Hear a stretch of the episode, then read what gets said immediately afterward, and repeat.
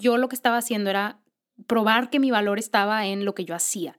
Y entonces, pues tenía que hacer más cosas para ser más valiosa, ¿no? O sea, por ende, ahí como que la lógica me, decía eso. Pues no, o sea, esto que estoy haciendo no me está llevando a nada bueno y no me está llevando a nada. O sea, no puedo, no puedo, ya no puedo continuar sirviendo a dos amos.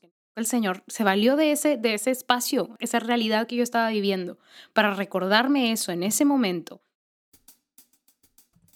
Estás escuchando la segunda temporada de Platicando en Católico, el show en el que de una forma muy casual y rompiendo moldes, platicamos con diferentes actores de carne y hueso de la iglesia de hoy para conocer sus testimonios y lo que están haciendo para avanzar el reino de Dios en la tierra. Bienvenidos.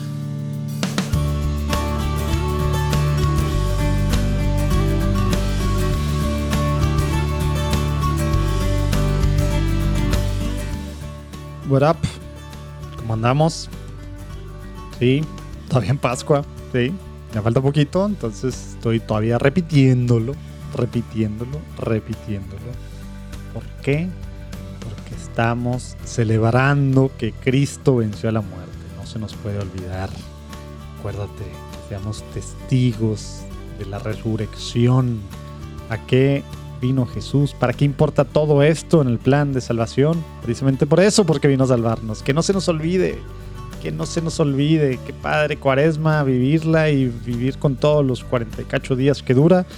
Pues estamos todavía en Pascua, en las últimas, sí, ya falta poco para Pentecostés, pero pues hay que darle con todo. Oye, bueno, pues ahora te platico. Tenemos invitada Betty Freiman padrísima la platicada que pudimos echarnos con ella. Y digo pudimos porque estuvo Luis Diego Carranza, que como sabes estuvo... Voy a poner ahí abajo el link, vamos a ponerlo ahí abajo. Eh, en algún momento creo que, no sé si finales del 2018, inicios del 2019, invitado acá, fundador de Lumen Media. De hecho sale acá el tema también en la platicada de hoy, por un lado pero no solo fundador de Lumen Media, sino también desde enero del 2020, el primer empleado tiempo completo de Juan Diego Network y quien se encarga de cosas padrísimas en Juan Diego Network. Pero bueno, esto no se va a tratar de él, simplemente para que, para que sepan de quién es la otra voz. No es mía nada más. Betty nos platica cosas padrísimas de su vida, algunas pues, también dolorosas, y cómo ella va conociendo al Señor en medio de la activities y todo esto que ella traía para pues para, pues por algún lado, digo, como ella nos dice, como que tratando de, pues a lo mejor de compensar, de, de, ocuparse, ¿verdad? Pero como eso el Señor lo usa, ¿verdad? Y luego también, pues, las cosas padrísimas que, que ha estado haciendo, que pues muy multifacética, por así decirlo, cosas que normalmente pues no se mezclan tanto, al menos en México, ¿verdad? Temas pues ya de neurociencias y de marketing y demás padrísima platicada. Espero que disfrutes tanto como disfrutamos nosotros y te voy a pedir por ahí que la apoyes. Sí, va a ir junio, junio 2021 al Given Forum y esperemos que puedas apoyarla de alguna forma con un dólar ayuda. Y bueno, obviamente seguirla en todas las cosas que está haciendo. Nos vemos del otro lado. Dios te bendiga.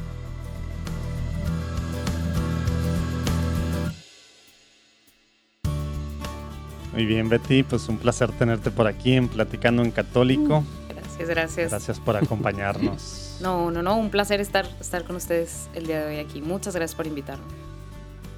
Oye, pues bueno, ahorita nos, ahorita nos platicarás qué andas haciendo, tú, lo que el Señor te ha estado llamando sobre todo este último tiempo a hacer, las cosas que andas pues moviéndote por diferentes lados, pero vamos a empezar con el pie derecho como es costumbre. Si les parece, nos vamos a poner en presencia del Señor. Padre, del Hijo y del Espíritu Santo. Amén. Señor Jesús, te quiero pedir que estés presente en esta platicada, que no solo estamos nosotros tres aquí reunidos, sino estamos también en diferentes momentos, diferentes lugares, con, tantas personas que, que quieren ir enamorándose de tu iglesia, conociendo las diferentes trincheras que hay en tu iglesia y conociendo a gente como Betty, que desde su particular llamado y en la trinchera a la que tú le llamaste, está haciendo pues, muchas cosas por extender tu reino, Señor.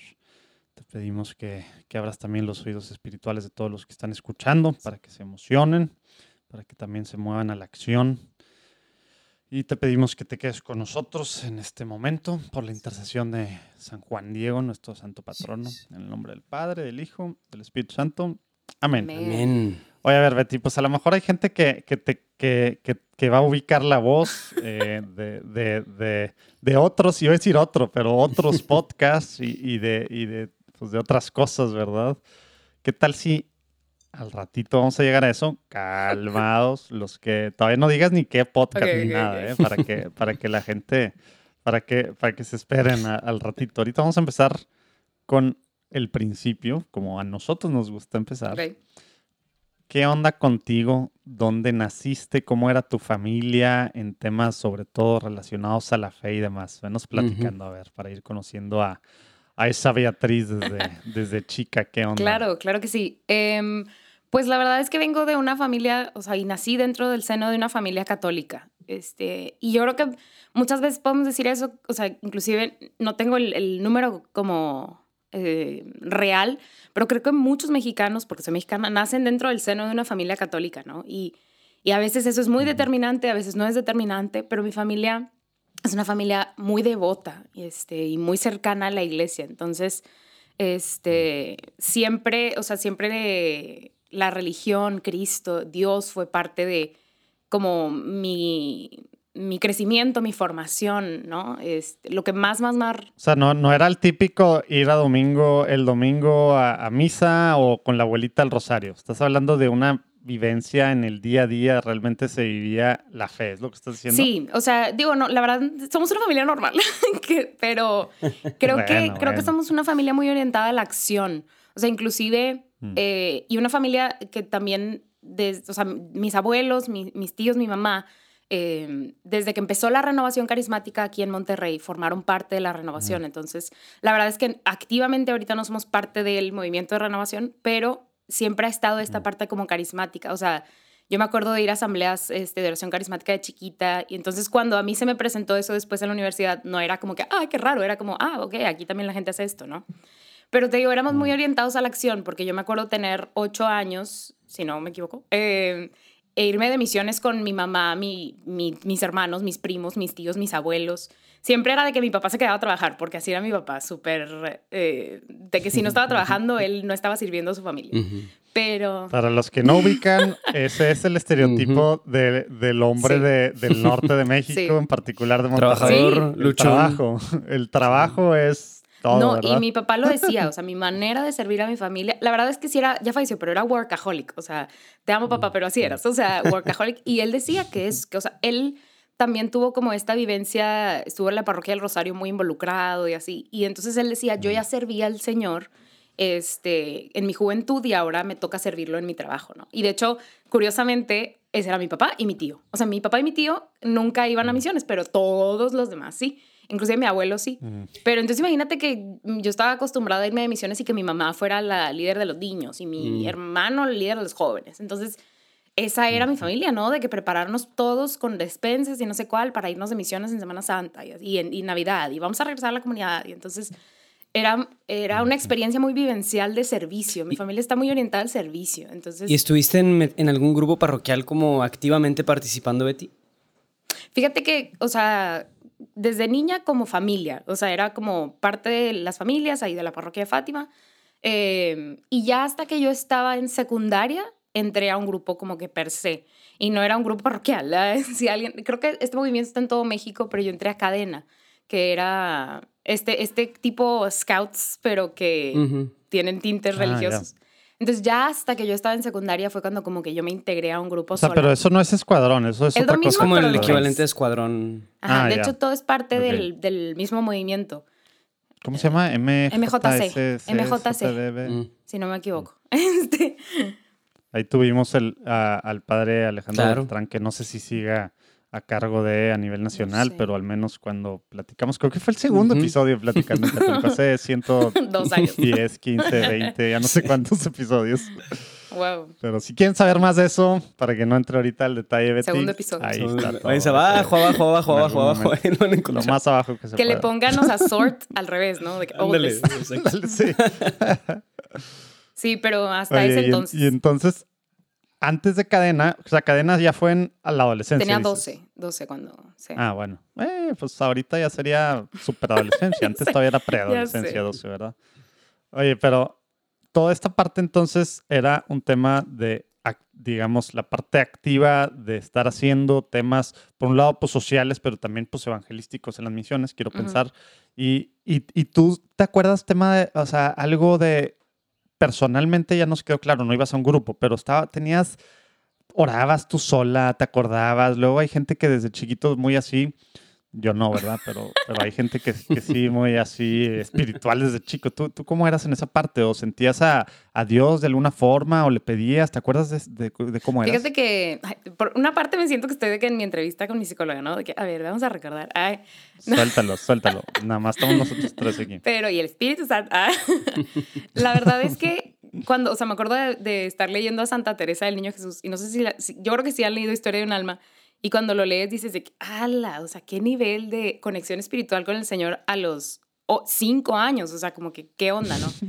Yo no creo ser tipo Santa Teresita del Niño Jesús, pero eh, para mi papá era muy importante que oráramos. Qué bueno que dejas, qué, de- qué bueno que dejas la puerta abierta. ¿eh? Yo no creo, tal vez sí creo. soy. Pero Alguien más mejor- pudiera determinar cuando me canonicen. Cuando me canonicen algún día, Pero, ¿no? pero me, me gusta, me gusta que dejaste la puerta So- abierta. pues somos dos mujeres las mujeres. Ay. No, la verdad es que para mi papá, por ejemplo, sí era muy importante que, que oráramos en las mañanas y en las noches.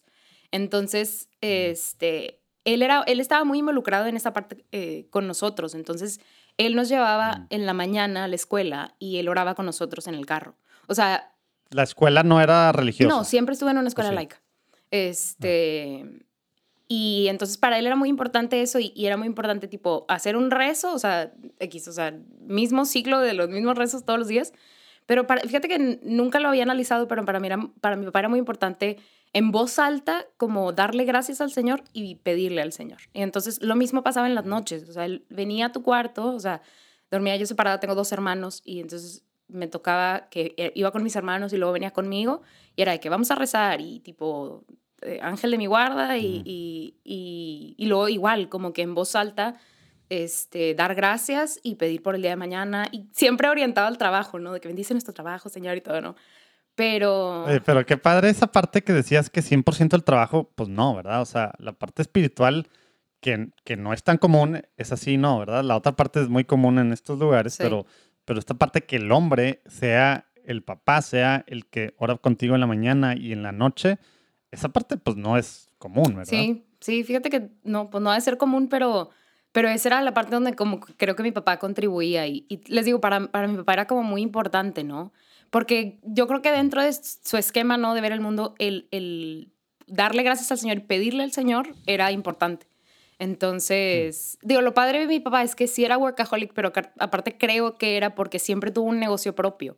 Entonces, era interesante la dinámica porque pues es su negocio y, y entonces era, era su responsabilidad, pero eso también le daba mucha oportunidad de estar con nosotros. Entonces creo que le daba esta flexibilidad de pues, llevarnos al colegio en la mañana y de rezar con nosotros en las noches. Entonces yo creo que este, este hábito, porque ahora que ya no está mi papá, pero yo voy a trabajar con mi hermano en la mañana, mi hermano lo hace automáticamente, o sea, es algo que está muy grabado. Mm, qué padre. Entonces creo que yo no lo hacía tal vez de que como Santa Teresita, ¿no? De que sola. pero ah, Todavía, crees, crees, crees. no, yo no lo hacía como Santa Teresa, pero, pero creo que eso es algo que mi papá y mi mamá, la verdad, este, fueron como instruyendo en nosotros. Entonces, creo que sí, yo sabía que tenía una relación con Dios, pero era el Dios de mi papá, o sea, el Dios de mi mamá, el Dios de mi familia. Este, pero sí tenía una, una como cierta conexión y cierta rutina de oración. O sea, tal vez no nacía de mí, pero nacía de la, de la rutina que se generó, ¿no? Órale. ¿Y luego qué pasa en cadena? ¿O por qué te metiste a cadena? ¿Te obligaron a ir o qué te llamó no, la hombre, atención? para o nada. qué onda? Pues es que soy una- era una niña y, y como que ahora soy una mujer muy intensa. Entonces, era, era como, pues yo entré por un campamento, o sea, encadenadas en estos campamentos en invierno y en verano. Entonces una prima mía estaba en cadena y me invita a un campamento. Y la verdad que fue una experiencia muy padre. O sea, como que para alguien que está en ese momento en la preadolescencia, ahora le dirán la adolescencia, está muy padre como tener un desfogue, ¿no? Y conocer a, a otras mujeres y conocer de Dios. Entonces, por eso es que como que me, me, gusta el espíritu de cadena. Y aparte que era como mucho rush, o sea, correr y para un lado y para el otro, todo es una competencia. Y eso está como muy en línea con cómo yo a veces veo la vida, ¿no? Todo, eh, tienes que correr por lo que quieres o así. Entonces, ahí les digo, mm -hmm. sí. Se nota que alguien de aquí te ya conoce. sé, ya sé. Este, y entonces eso resonó mucho conmigo. Y creo yo que aparte tenía como esto de que pues era un grupo, el tinte de que era un grupo religioso.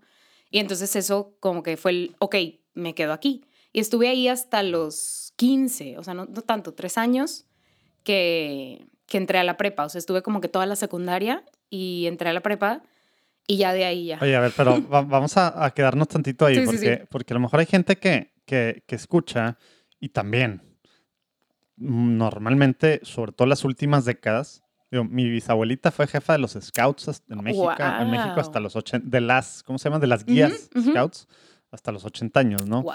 Y ella se iba de campamento todavía así en los pues, 70, Qué digo, cool. a sus 70, etcétera. Pero creo que hubo una época en la que se hizo más raro que, que las niñas, las mujeres. ¿verdad? Se, se metieran a estos temas. Y como que se empezó por alguna extraña razón a, digamos, a dividir eh, eh, en que es que los temas de subirse a árboles y prender Mm. fogatas y estar en la naturaleza es un tema de hombres Sí.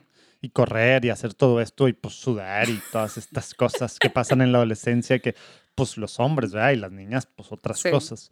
¿Qué, ¿Cómo era? A ver, pla- platícanos, eh, ¿por qué crees que a ti eso te, te, te llamó? Ya, lo, ya platicaste el tema del rush, pero, pero más allá de eso, ¿cómo crees que te sirvió para ahorita, uno?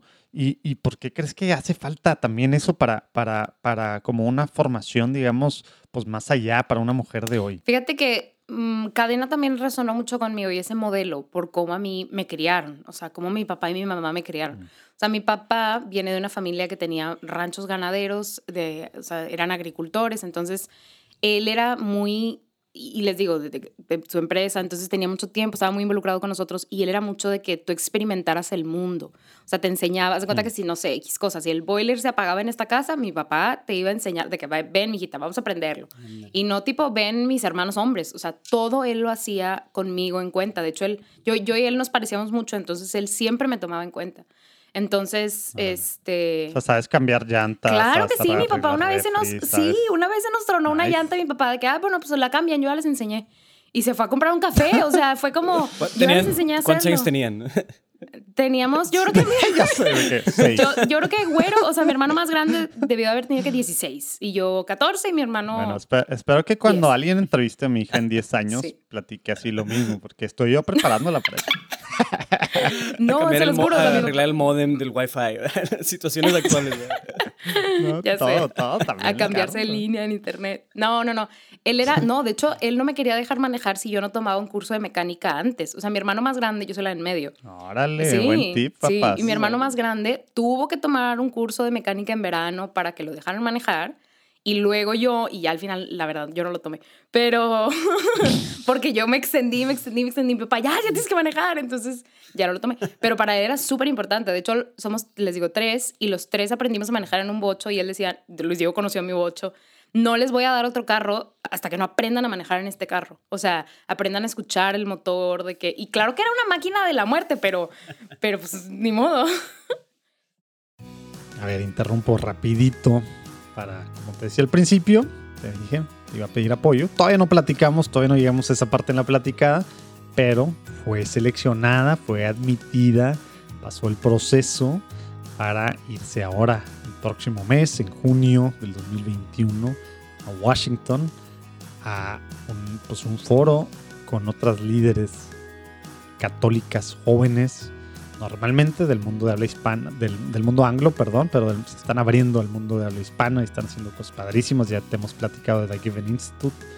Ella va y pues hay que apoyarla. ¿Por qué? Porque cuesta el evento, aunque hubo una, una buena beca, cuesta el evento, cuesta todo allá, ¿verdad? Cuesta volar, cuesta pues todo, ¿verdad?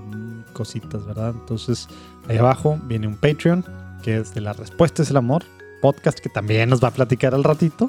Te está dando ahí varios, no, pues no son spoilers, pero previews, hay algunos ganchitos.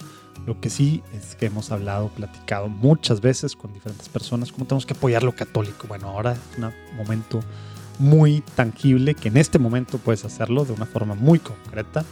Estás todavía escuchando esto en mayo, es más, todavía empezando junio del 2021. Bueno, apoya. Desde un dólar puedes hacerlo ahí en el Patreon, ¿verdad? Y ahí escríbele, voy a poner también ahí abajo una cuenta de ella, sus redes sociales, síguele, escríbele un direct message si, si tú conoces a alguien que pueda apoyar de una forma más generosa, por una sola vez o algo. Necesitamos apoyarnos como católicos y más en estos temas que tienen que ver con liderazgo de mujeres en la iglesia. Imagínate todo lo que bueno que va a salir de eso, todo lo que puede salir de eso. Bueno, tú puedes ser parte también.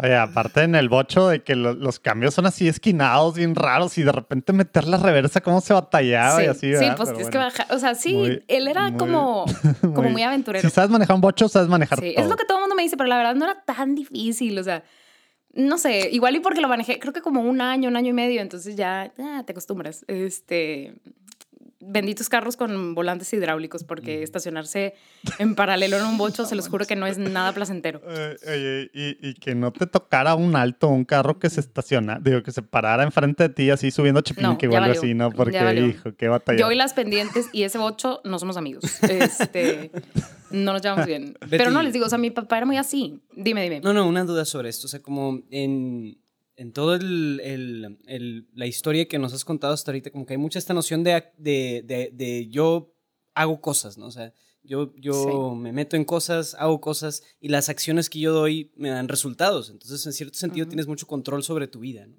Em, y entonces, ¿qué onda? O sea, eh, ¿eso tuvo secuelas después o fue como, o sea, se fue transminando a tu vida espiritual o a tu vida? O sea, O sea, sí, Claro sí estamos sí. haciendo la de psicólogos, Sí, ¿eh? totalmente. está muy totalmente. psicológica esa pregunta. Sí, de que espero que mi psicóloga después observe esto para, para tomar notas, ¿no? Sí, sí, ya te ahorras una sesión con sé. ella. No, claro que sí. O sea, a mí se me educó, la verdad, a- y cuando era niña, y todo ese concepto de tú, o sea, haces y entonces logras cosas, ¿no? Y nunca me presionaron per se de que tienes que sacar 10, pero siempre, o sea, éramos niños listos, entonces era como, ah, se espera que saques 10, o sea, se espera que seas bueno, ¿no? Y, y entonces eso claramente tintó toda mi vida y ya hasta mucho más grande, o sea, inclusive yo creo que hace hasta inicios de la pandemia y que empiezo todo este proceso, me doy cuenta que toda mi vida está tintada con eso, inclusive mi vida espiritual. O sea, y creo que uno, la verdad, hasta que no hace ese ejercicio de reflexión y tal vez invita a otra persona a hacer ese ejercicio de reflexión, te das cuenta que sí, o sea, que estas pequeñas cosas que pasaron impactaron tu vida espiritual al grado de decir, Dios no me ama, yo tengo que hacer algo para que Dios me ame. O, o- o- sí, Depende de Ajá, si no me ama en libertad, yo tengo que hacer algo. Y yo, pues, 23 años, 24 años, casi 25 años, y decir todavía, el Señor no me ama si yo no hago algo. Este, y claro que eso luego me llevó a meterme hasta el cuello en cosas, ¿verdad? Pero, pero no, o sea, ya cuando rompes o, o tratas de romper con ese estereotipo, pues te das cuenta que, que no nada más se tintó tu vida espiritual, sino toda tu vida con eso. Pues Sí, ahorita, ahorita llegaremos. Nos irás, nos irás platicando de, de hasta qué estabas, hasta el cuello. ya sé, ya sé. Pero sí, por eso Oye, me gustaba y, cadena. Y esta parte ce- cerrando, entonces la parte de cadena nada más con, con lo último que quisiera que sí, así digamos, tú le recomiendas a un papá de alguien de esta edad de que sí, deja a tu hija, porque no, es que todos los peligros, todo lo que le puede pasar, todo este rollo o tal, o, o una mamá que está escuchando que pues ella no hizo estas cosas, entonces pues no, eso no es de niñas.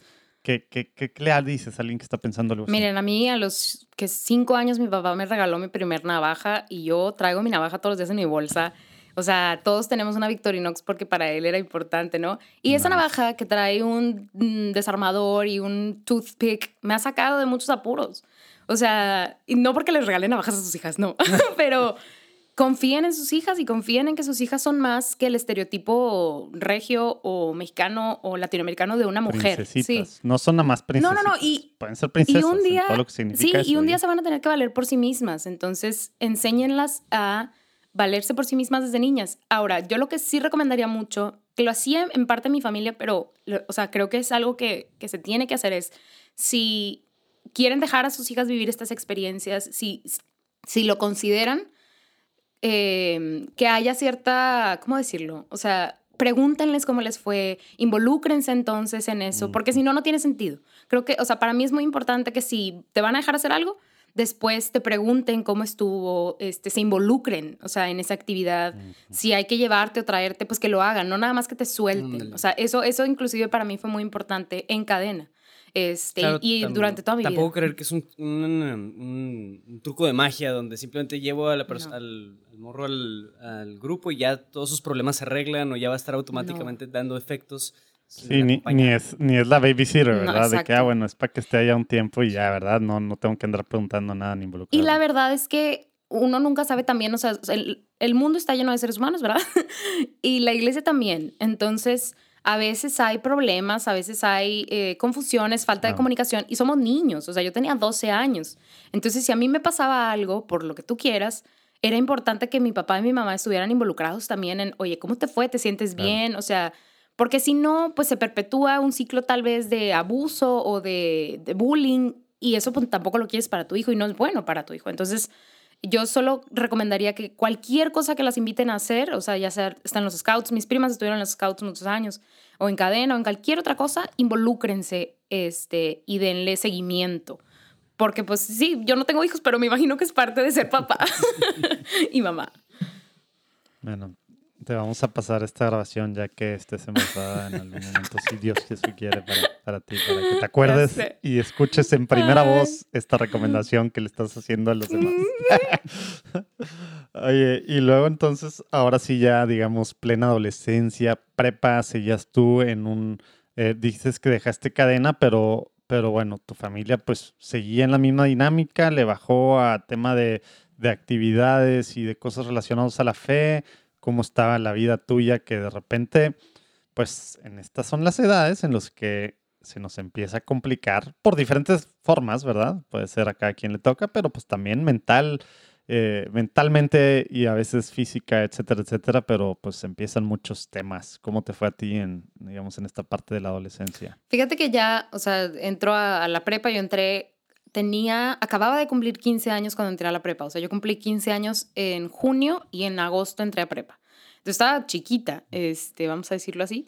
Hice una prepa de dos años aparte, entonces fue súper rápido, fue como un... Ah, pensé que ya no existían no, sí, todavía existen, no están extintas. Este, entonces fue un periodo muy rápido. Em, mm. Pero en ese tiempo mi familia sí súper le bajó. Es decir, ya creo que en ese tiempo ya no nos fuimos de misiones, o sea, en esos dos años, cuando menos. Y mis primos se involucraron en grupos de misiones este, con el Reino Christi, que no sé cuál y que no sé qué. Entonces, cada quien se involucró como en, en su movimiento, ¿no?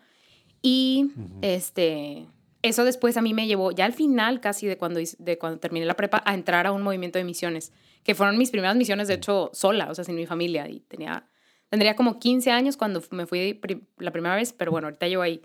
Pero, pero sí, haz de cuenta que en, en, esos dos años no estuve en ningún grupo y no estuve involucrada con nada. Y lo que pasó fue que me involucré con todo, pero con todo lo del mundo. O sea, haz de cuenta que era bien chistoso porque estaba, eh, me volví porrista en, en, la, en la prepa y me metí al grupo de teatro y me metí al grupo de la ONU, ¿no? Explícanos eso. ¿Qué quiere decir, qué decir, qué quiere decir ser porrista? Yo no tengo ni idea y estoy seguro que 99.9% de los que están escuchando, si no es que el 100%, ya sé no sabe qué significa ser porrista. Nomás vemos que en las, películas. En cosas gringas. Sí, pero en cosas gringas. Como que acá no hay tanta esa cultura así tal cual y no sabemos qué significa eso. ¿Qué, qué hacías? Como, ¿Y por qué te dieron ganas de ser porrista? ¿Qué era lo que buscabas? Confiesa. Fíjate que, no, la verdad disfruté un chorro. En la universidad también fui porrista. Creo que les digo, no me conocí de porrista. O tal vez sí me conocí de porrista. No, sí me conociste de porrista, pero, pero luego ya no fui porrista. Este, fíjate que en México hay muy, muy poca cultura de esto, de, de qué significa este deporte, porque es un deporte. Este, Ay, no es cierto. Sí, porque espera, espera. O sea, ¿va a haber ahora en Tokio? ¿Va a haber no, no, bueno, no, es un deporte olímpico. Ah, bueno, entonces no es un deporte. Espero que nadie que esté involucrado en este deporte Ay, este, nos esté escuchando. Eh, pero está muy padre, o sea, eh, de hecho es, es mucho de la influencia aquí en Monterrey, eh, porque soy de aquí de Monterrey, es mucho de la influencia de Estados Unidos, pues aquí en, en esta ciudad, ¿no? Y porristas es, eh, un, o sea, son, es, haz de cuenta que está dividido como en dos grupos, sobre todo, que es como el dance, que solo bailan, y el, las porristas de competencia. Y ahí es donde hacen los stunts. O sea, que tipo lanzan a una que niña. hacen las super Ajá, pirámides. así. exactamente. Todo eso. Exactamente. Maromas, y ahí yo era una base, haz de cuenta, yo cargaba las... De hecho, en la prepa me fracturé el tobillo porque una niña se me cayó encima. Este, porque la estaba cargando de que arriba O sea, de mis hombros. aparte es un Es un deporte deporte y es extremo, exacto. es exacto. Está muy padre. Estamos aprendiendo Como mucho. todos los deportes, está muy padre. Ay, yo de que recalcando, ¿no? De que como todos los deportes.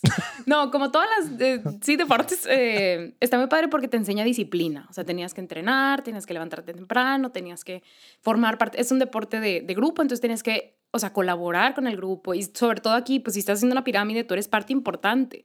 Entonces también es, un- es algo muy padre porque te enseña mucha disciplina, mucho como trabajo en equipo.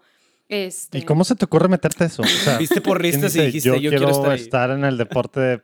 Sí, o Pues- sea, hay que... Quienes se meten al básquet, a atletismo, natación, ¿no? Yo quiero ser deportista. por- Fun fact, o sea, para mis papás también era muy importante como el deporte, entonces yo estuve en natación, en básquet, en foot, en atletismo, en un chorro de cosas. Este, y cuando entró a la prepa se empieza a formar el grupo de porristas, entonces fue algo también muy social.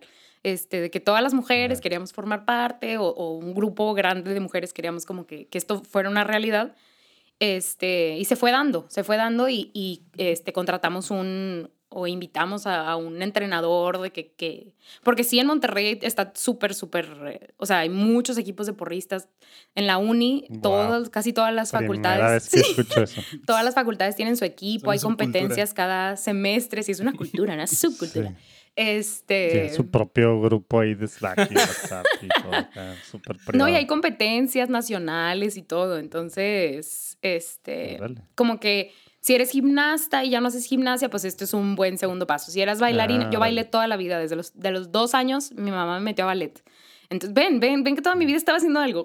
este, entonces, desde los dos años estaba en ballet, entonces me gusta mucho bailar y entonces era, era como, ah, ok, esta es una actividad similar, pues déjame le entro. Oye, y de los estereotipos que hay precisamente por series, películas gringas, de que, ah, las porristas son las que se la pasan con los atletas en las fiestas y aparte pues está esta que, que se acuesta con estos y todo lo que de vida de excesos y demás cosas.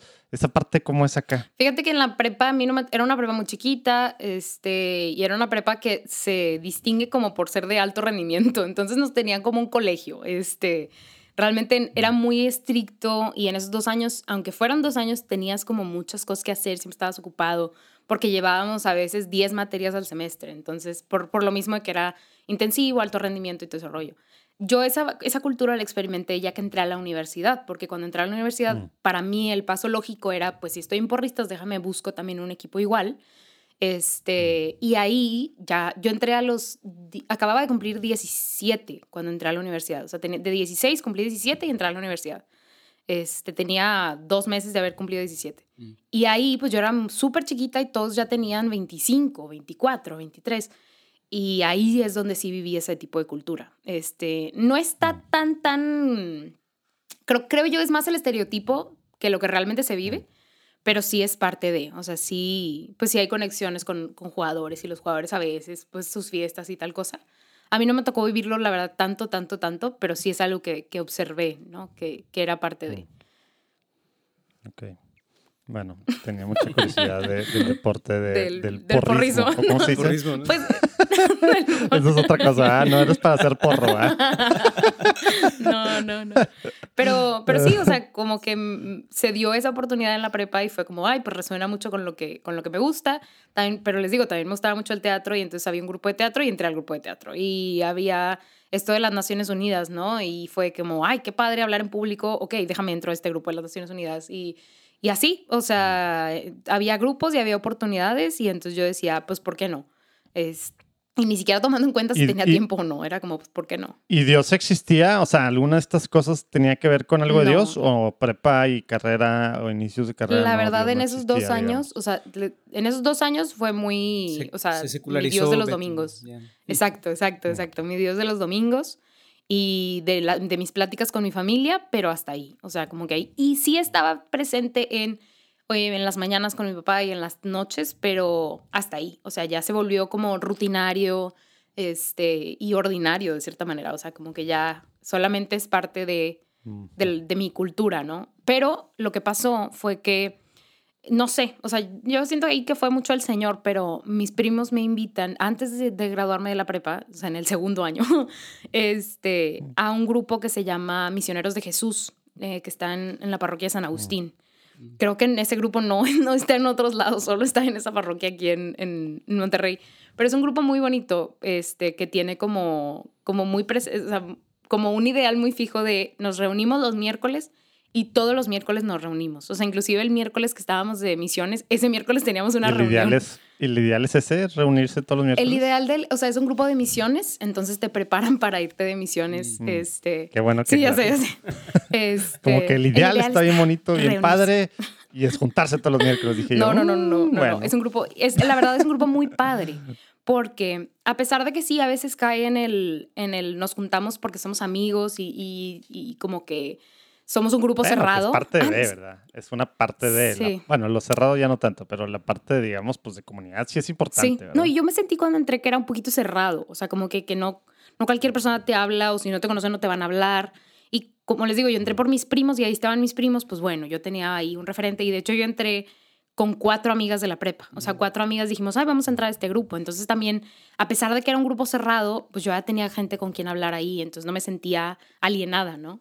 Este, pero es un grupo muy bonito que la verdad a veces siento que eso se pierde en algunos otros grupos que ofrecen mucha formación. O sea, para ellos era muy importante la formación. Y Yo me acuerdo inclusive en reuniones, Cero común, tristemente, y lo hemos platicado, bueno, Sí. aquí y en tantos espacios con tanto. creo que tal vez eso era la influencia del padre que era el párroco, el padre Marcelo Varela. Sí, Marcelo. Marcelo Varela, este, que estaba también muy, muy, muy involucrado con el grupo.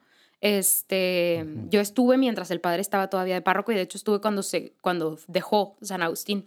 Este, que re- nos de cuenta que nos dijo, voy a dejar una mesa con todos mis libros para que el que, que- el quiera, y claro que todos nos surtimos de libros ahí, este, de los del padre, pero No, allá en Guadalupe no iba a tener no. librero, ¿qué? Ay, pues un acto caritativo, este, para todos sus hijos, pero, pero sí, o sea, yo me acuerdo de tener, o sea, de, de que viniera un profesor a hablarnos de los dogmas marianos, a que viniera otro profesor a hablarnos de toda la historia, de todos los papas de la iglesia, o sea, es súper padre, la verdad. Yo aprendí muchas, muchas cosas, o sea, Literal, toda la historia de la o iglesia. sea, bueno, todos los papas. O sea, Wow. sí, sí fue una reunión larguísima en donde Sí, nos hablaron desde, o sea, sí. ah, como en una Creo sesión. que sí fue en una. Si no, si, no, no, no, si no me equivoco, sí. O sea, vimos de que ¡fum! todo, todo. Y se fue rápido. O sea, entonces, ese tipo de formación está muy padre porque es, es A carne. ver, ¿qué onda, ¿no? con, ¿qué onda con Urbano 14? No, no, no. no. Explícanos. Tenía, tenía 15, ¿verdad? Ya pasaron 10 años. Este, pero, pero estaba muy padre la formación. O sea, el grupo era muy, muy bueno. Mm. Y la estructura y todo. Y les digo, esas fueron ¿Y dices que esa formación era preparación para unas misiones anuales? eh, misiones, O como- o sea, o- de, de Semana o- Santa y de Navidad. Mm. Este, Ah. pero sí, yo no quiero estar, o sea, diciendo mentiras, pero recuerdo que la intención era formarnos como misioneros para misiones de Semana Santa y Navidad. O sea, no era tanto como misiones urbanas o así, sino el propósito era formación para, mis- para que fueras un buen misionero, ¿no? Este, entonces eso estaba muy padre, muy, muy padre, porque no era como que, ay, nos venimos a reunir y ya, o sea, había, había esa formación de por medio. Eh, que, que resuena mucho conmigo porque soy una persona muy racional, me gusta entender, entonces era como, ay, me encanta estar aquí. Porque de hecho mis primos dejaron de ir, pero yo no dejé de ir, este, hasta que entré a la universidad y conocí a MSU. Este, pero ahorita platico de eso.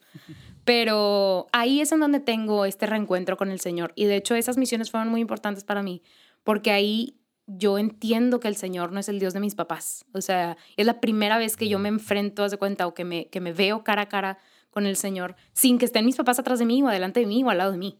O sea, yo, para mí era como un, un milestone porque era la primera vez, después de muchísimos años, que me iba de misiones sin mis papás. O sea, oye, ¿dónde voy a dormir? Pues no sé, mi mamá se encarga. No, aquí era como en una, no sé, o sea, no sé, no sé, no estoy, no estoy en control, ¿no? Y nada está en mi control. Yo, o sea, soy parte de solamente. Hey, oye, pues ahora interrumpo esta platicada. Ya pasó el Día del Niño en México. Algunos otros países de Latinoamérica también lo, lo celebraron el último día del mes de abril. Pero, pues bueno, Juan Diego Network, ya sabes, ya tenemos dos podcasts para niños. Estamos por sacar un tercero, pero estamos planeando uno también mucho más complejo que necesitamos de tu ayuda. Estamos invitando, estamos buscando a cinco niños y niñas de diferentes nacionalidades del mundo hispano para ser partes de la sociedad fantástica de niños curiosos. Un podcast súper diferente, padrísimo, que es de script, sí, es guionado, entonces eh, estamos buscando niños de entre 8, 14 años que puedan pues actuar, ¿verdad? Pues, obviamente con su voz, pero emocionarse, que puedan leer un script, que puedan meterse al papel del niño que les toque. Son ocho episodios la primera temporada, cada episodio de alrededor de 15 minutos, o sea, cortito, le pueden tocar de entre, pon tú, 2, 5, 6 minutos máximo, no de un jalón, pero por episodio tienes hijos, tienes sobrinos, conoces a alguien que quiera. Bueno, este va a ser un podcast muy diferente que no va a ser directa, explícitamente formativo, digamos, católico, etcétera, más evangelístico, como lo que nos han estado pidiendo los últimos tres papas, ¿ah? la nueva evangelización, sobre todo ahora el Papa Francisco, llegar a las periferias, cosas diferentes. Bueno, la gente que no está consumiendo las familias, que no están consumiendo los niños, que no están consumiendo contenido ya de fe, esto va a ser para llegarles. Va a estar padrísimo, todo va a ser una antropología cristiana, súper atractivo en muchos sentidos. Ahí abajo puedes ver el link y te lo dicto por cualquier cosa. JDN, o sea, Juan Diego Network, jdn.app como aplicación con doble P, app, guion, guion, ¿sí va? No, ¿cómo se llama? El slash o esa cosa así de atravesada. No sé cómo se llama. esa cosa. Y luego voces con V, ¿verdad? Voces. jdn.app slash, sí, slash, ¿verdad? Bueno, esa cosa, voces. De todos modos, ahí abajo viene, por si te dice bolas. Regresamos a la platicada con Betty. ¿Dónde fueron esas misiones, Betty? Fueron en Galeana, Ah. en Galeana, Nuevo León, este, en un pueblo que se llama El eh, Anhelo, si no estoy mal. Este, un pueblo muy bonito, una, una, o sea, gente muy, muy linda. Y en el y anhelo la verdad, encontraste tu anhelo. Eh, Ah, si no estoy mal, así se llama, Anhelo. Este, espero que sí. pero, pero sí, la verdad, fueron unas misiones muy bonitas y ahí, o sea, fue también como un juego ahí, o no sé, una dinámica interesante porque durante esas misiones mi papá estaba muy enfermo y entonces yo me acuerdo que era también muy como sensible para mí el irme, ¿no? Como que cómo voy a dejar a mi, a mi papá o así. Y entonces en esa como infancia espiritual yo le dije al Señor como, Señor, tipo, si yo, o sea, yo te entrego todo mi sufrimiento y mis, y mis como sacrificios, porque eso para mi familia es súper, mi mamá me lo dijo desde niña, como, ofrece tus sacrificios, ofrece tus sacrificios. Entonces yo le, me acuerdo decirle al Señor de que, Señor, yo te ofrezco mis sacrificios de estas misiones, pero sana a mi papá, ¿no? Y, y sí, o sea, mi papá salió bien, creo que lo operaron de piedras en el riñón o algo así, este, pero entonces yo estuve muy presente como mentalmente y espiritualmente en esas misiones porque era, yo había hecho un trato con el Señor, ¿no? Y creo que el Señor se valió de eso como para, para tocar la puerta de mi corazón, porque a partir de eso, a partir de mis 15 años es en donde yo digo, ok, o sea, Dios existe, es real y me llama a mí por mi nombre. Este, y creo que eso fue, les digo, un milestone, porque a partir de ahí ya fue muy difícil vivir mi vida secular. O sea, era como, ya, yo siento que el Señor me está pidiendo algo, pero no sé qué es y mi vida no, no empata con lo que siento que el Señor me pide, pero sigo viviendo esta vida secular, ¿no? Este, sí, fue, sí fue un milestone ahí interesante para tener 15 años, creo yo. Y luego dices que entonces, pues pasó, digo, terminaste ahora sí la, la, la prepa, entraste, entraste a carrera, seguías lleno de cosas, pues digamos, pues sí, del mundo, dices, Sí. deportes y demás actividades que hacías. ¿Y, y qué onda con, o sea, decides estudiar algo sabiendo qué querías hacer y sabiendo qué querías hacer en la vida o porque escuchas, pues nada más lo que has platicado, pues tenías a lo mejor mil opciones de cosas para dónde irte, ¿no? ¿Cómo, cómo tomaste, cómo tomas, y más antes que sí se tenía que tomar una decisión? Entiendo que ahora, Sí, todo pues, abierto. al menos en el TEC, como que es así de que te puedes decidir que te vas a graduar el último día. No, no es cierto, pero algo por ahí. Acá pues sí tenías que tomar una decisión desde que entraste Ujú. y, y ¿qué- ¿qué, estaba pasando por tu mente? ¿Qué hiciste? ¿Qué decidiste? Fíjate que fue, creo que les digo si he escuchado esta historia alguna vez, es algo muy no convencional, pero creo que no soy una persona tan convencional.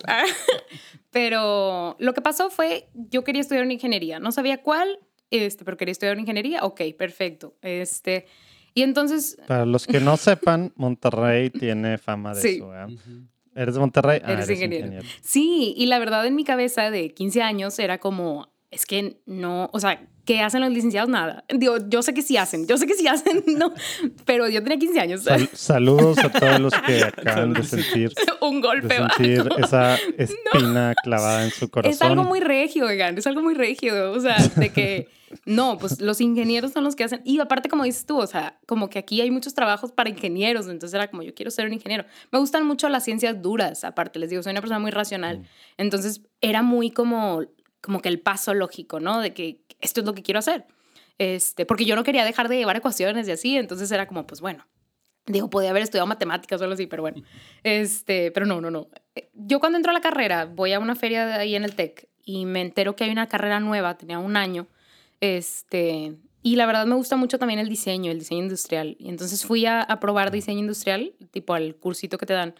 Y le pregunté a la chava que te anotaba para los cursos de que, oye, hay otra carrera así, como una ingeniería así. Y me dijo, ah, está, está esta ingeniería nueva. Ingeniería en innovación y desarrollo. Y yo, ah, bueno.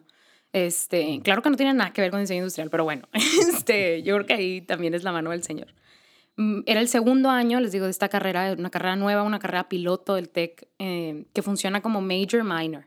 O sea, tú eres un ingeniero, este, llevas todas las, como todo un curso que es el minor de innovación y desarrollo, productos, servicios, y luego tú tienes un major libre que escoger. O sea, tienes 25 materias para hacerte bolas y decir, este es mi major.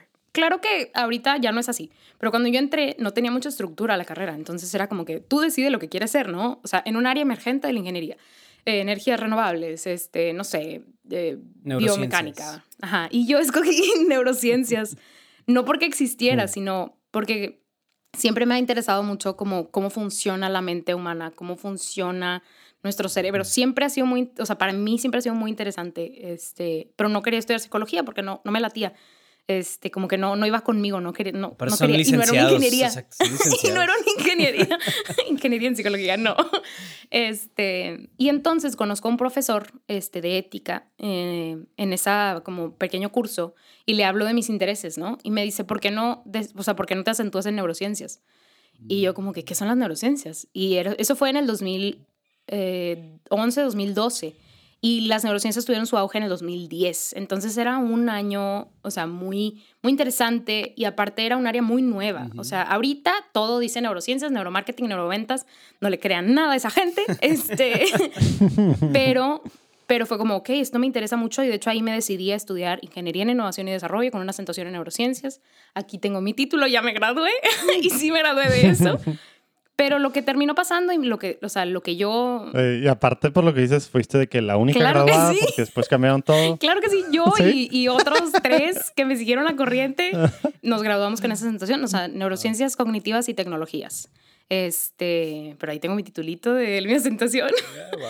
Y lo que pasa es, pues me involucro en este mundo, las neurociencias son un, un área muy grande que está integrada por muchas otras áreas, eh, pero tiene esta área muy grande de investigación, de datos, este, de tecnologías, ¿verdad? De imagenología, y ahí es en donde entra la ingeniería, ¿no? Y, y ahí es en donde yo me voy involucrado. Ya la verdad me involucro mucho en este mundo al final de mi carrera, pero yo me decidí a estudiar eso y tenía mucha certeza, no sé por qué, pero yo a mis 17 años dije, esto es lo que quiero hacer toda mi vida. Y yo creo que era eso, la curiosidad de entender cómo funcionaba la mente humana este, y de tratar de impactar como a la mayor cantidad de personas a través de esa área, ¿no? O sea, tratar de hacer algo en esa área. Este, y pues sí, yo dije, esto es lo que tengo que hacer y me decidí. Les digo, es algo muy no convencional porque no creo que otra persona llegue a estudiar algo similar, porque yo en la construcción de mi, de mi, de mi major, pues metí clases de antropología porque quería también entender esa parte como más cruda de la Ni cultura. sabía que existían esas cosas en el TEC. Cuando dijiste ahorita ética, Claro, antropología. claro. Llevé conta. Normalmente no, no, no, o sea, el- piensas TEC. Cerrado. No piensas nada de esto. No, la verdad. No, pues piensas Esas son las clases en donde hay de que piensas- 10 personas. Y son las personas Sí, que- claro que sí. Pero en todo el sistema. Llevé unas clases con la gente de letras, o sea, Mm. no sé por qué, pero la verdad, la verdad, fue una, fue una manera muy padre de vivir la universidad, porque sí soy una ingeniera y sí puedo resolver una ecuación y cosas así, pero y sí sé cómo funcionan los diferentes tipo mecanismos mecánicos y cosas así, y circuitos, porque es algo que, que vi, pero creo que está muy padre en tu carrera profesional integrar áreas de humanidades. Llevé una, una concentración muy grande de, de, clases de medicina, porque pues el cerebro últimamente es un órgano, ¿no? Entonces, y forma parte del, del, cuerpo humano.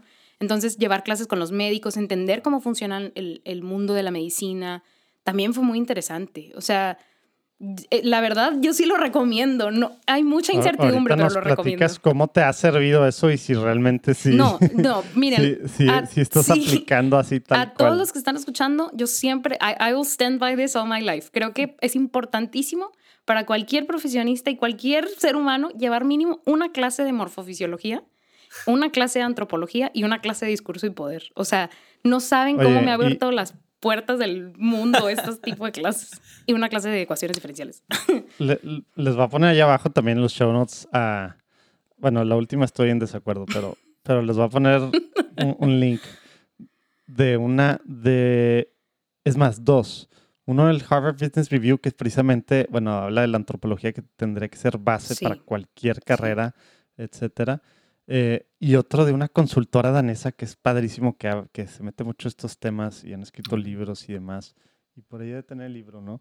Pero de, de, de, lo que está pasando en el mundo, porque hay tanta gente que termina, que se gradúa, que está trabajando, que no tiene idea de la base de la persona humana, ¿verdad? No. Para empezar. ¿Y por qué debería de tenerlo? Nunca se lo enseñaron. O sea, nadie se lo explicó. No, por eso es a lo que voy. O sea, precisamente de la importancia de regresar al menos formal y ojalá que pues, si tuviera impacto, ¿no? Pero, pero lo que ha hecho el quitar toda esa parte, ¿no? Entonces, bueno, con las tres primeras, de acuerdo. ecuaciones diferenciales. de ecuaciones diferenciales. Está muy padre. Digo, yo sé que está ya, es otro rollo. No, pero la verdad, la verdad. Ni me acuerdo que era. Morfofisiología, entender qué, de qué se compone el cuerpo humano, porque Luego escuchas gente que, que, que, no confía en la medicina o que no entiende la medicina. Creo que es importantísimo mínimo. Ahorita, en estos tiempos. Sí, pues es. ayer vi un video de, de, la gente que todavía cree en el flat earth este, y que tienen su, su pseudoscience para demostrar el flat earth, ¿no?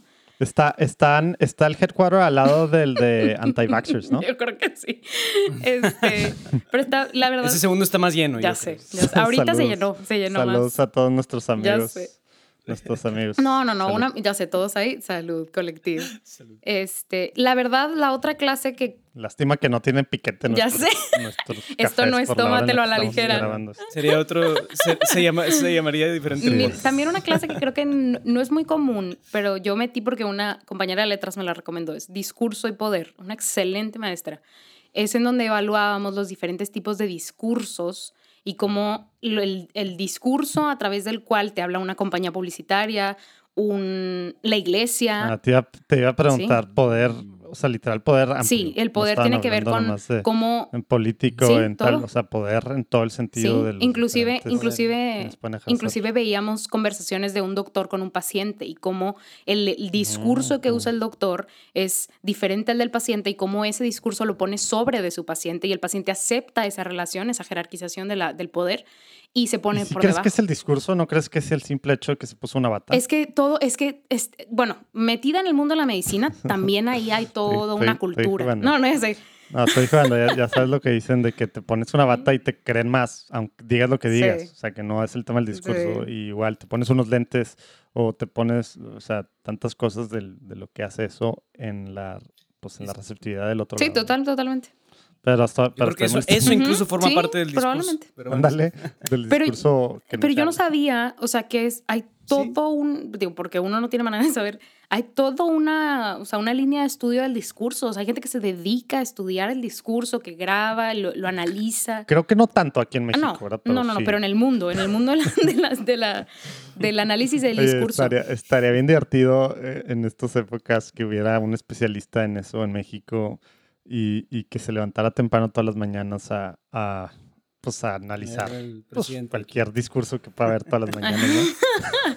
Porque creo que sí lo hay. O sea, sí hay investigadores de discurso. Especialmente uno que se da en las mañanas. Hay unas vespertinas también, no se preocupen. lo, bueno es que lo pones en 4X, ya ves que, que fue, y, y, ya es como el punto 5X de, de, del speed. Pero sí, la verdad, esa clase te habla de las diferentes ideologías, de qué es una ideología, de cómo las ideologías tintan el discurso. Y eso a mí me ha ayudado mucho en, o sea, en todo lo que hago actualmente y a entender el mundo de manera diferente. Y eso no lo sabría, la verdad, porque yo creo que el conocimiento sí, sí nos da más poder o sí nos da como nos, nos, permite conocer el mundo y entonces por ende nos permite experimentarlo de manera diferente. Potencialmente te, te, te, puede dar poder, ¿verdad? Oye, y, en esta época, digamos... dale. Ah, dale, dale, dale, Luis Diego. No, iba yo a decir, o sea, Betty ahora se está encontrando con un montón de ideas muy interesantes, muy profundas y sobre todo para que le ayudan a, hacerle autopsia a todas las cosas que recibe. Entonces, o sea, si Betty no tuviera una buena base como espiritual, moral, empezarías a, desconstruir todo lo que hay en tu vida. O sea, de decir, mis papás me vendieron este discurso, mis papás no sé qué, no sé qué, no sé qué. Y eso pues, puede tener un efecto súper venenoso y negativo para tu vida o puede llevarte a tener convicciones más profundas. Entonces, ¿qué pasó? pero bueno, no sé no, iba por ahí. o sea, estás en esta época de, de, carrera con esta base que obviamente ya nos dijiste lo que es toda tu carrera. No sé si el primer año era ya estaba sentando estos temas, pero ¿dónde entra este tema de, de, Dios para bien o para mal? Como dice Luis Diego, ¿y hubo un caminito o fue directo? Platícanos cómo estuvo esta parte. Mira, les voy a platicar una anécdota interesante. Mi, primer, mi, mi hermano mayor estaba en un grupo eh, que se llama MCU, Misión Católica Universitaria, antes de que yo entrara a la carrera. Y entonces él me invita, pero me dice, no, ¿sabes qué? Hasta que entres a la carrera. Y yo, ah, pues bueno, qué raro tu grupo exclusivo, ¿verdad? no, pero me dice... Hablando de me dice como, hasta que entres a la carrera, porque es para universitarios. Y yo, pues bueno, está bien. Yo estaba en este otro grupo todavía, en, en, en San Agustín, y entonces pues era como, ah, pues está bien, no pasa nada.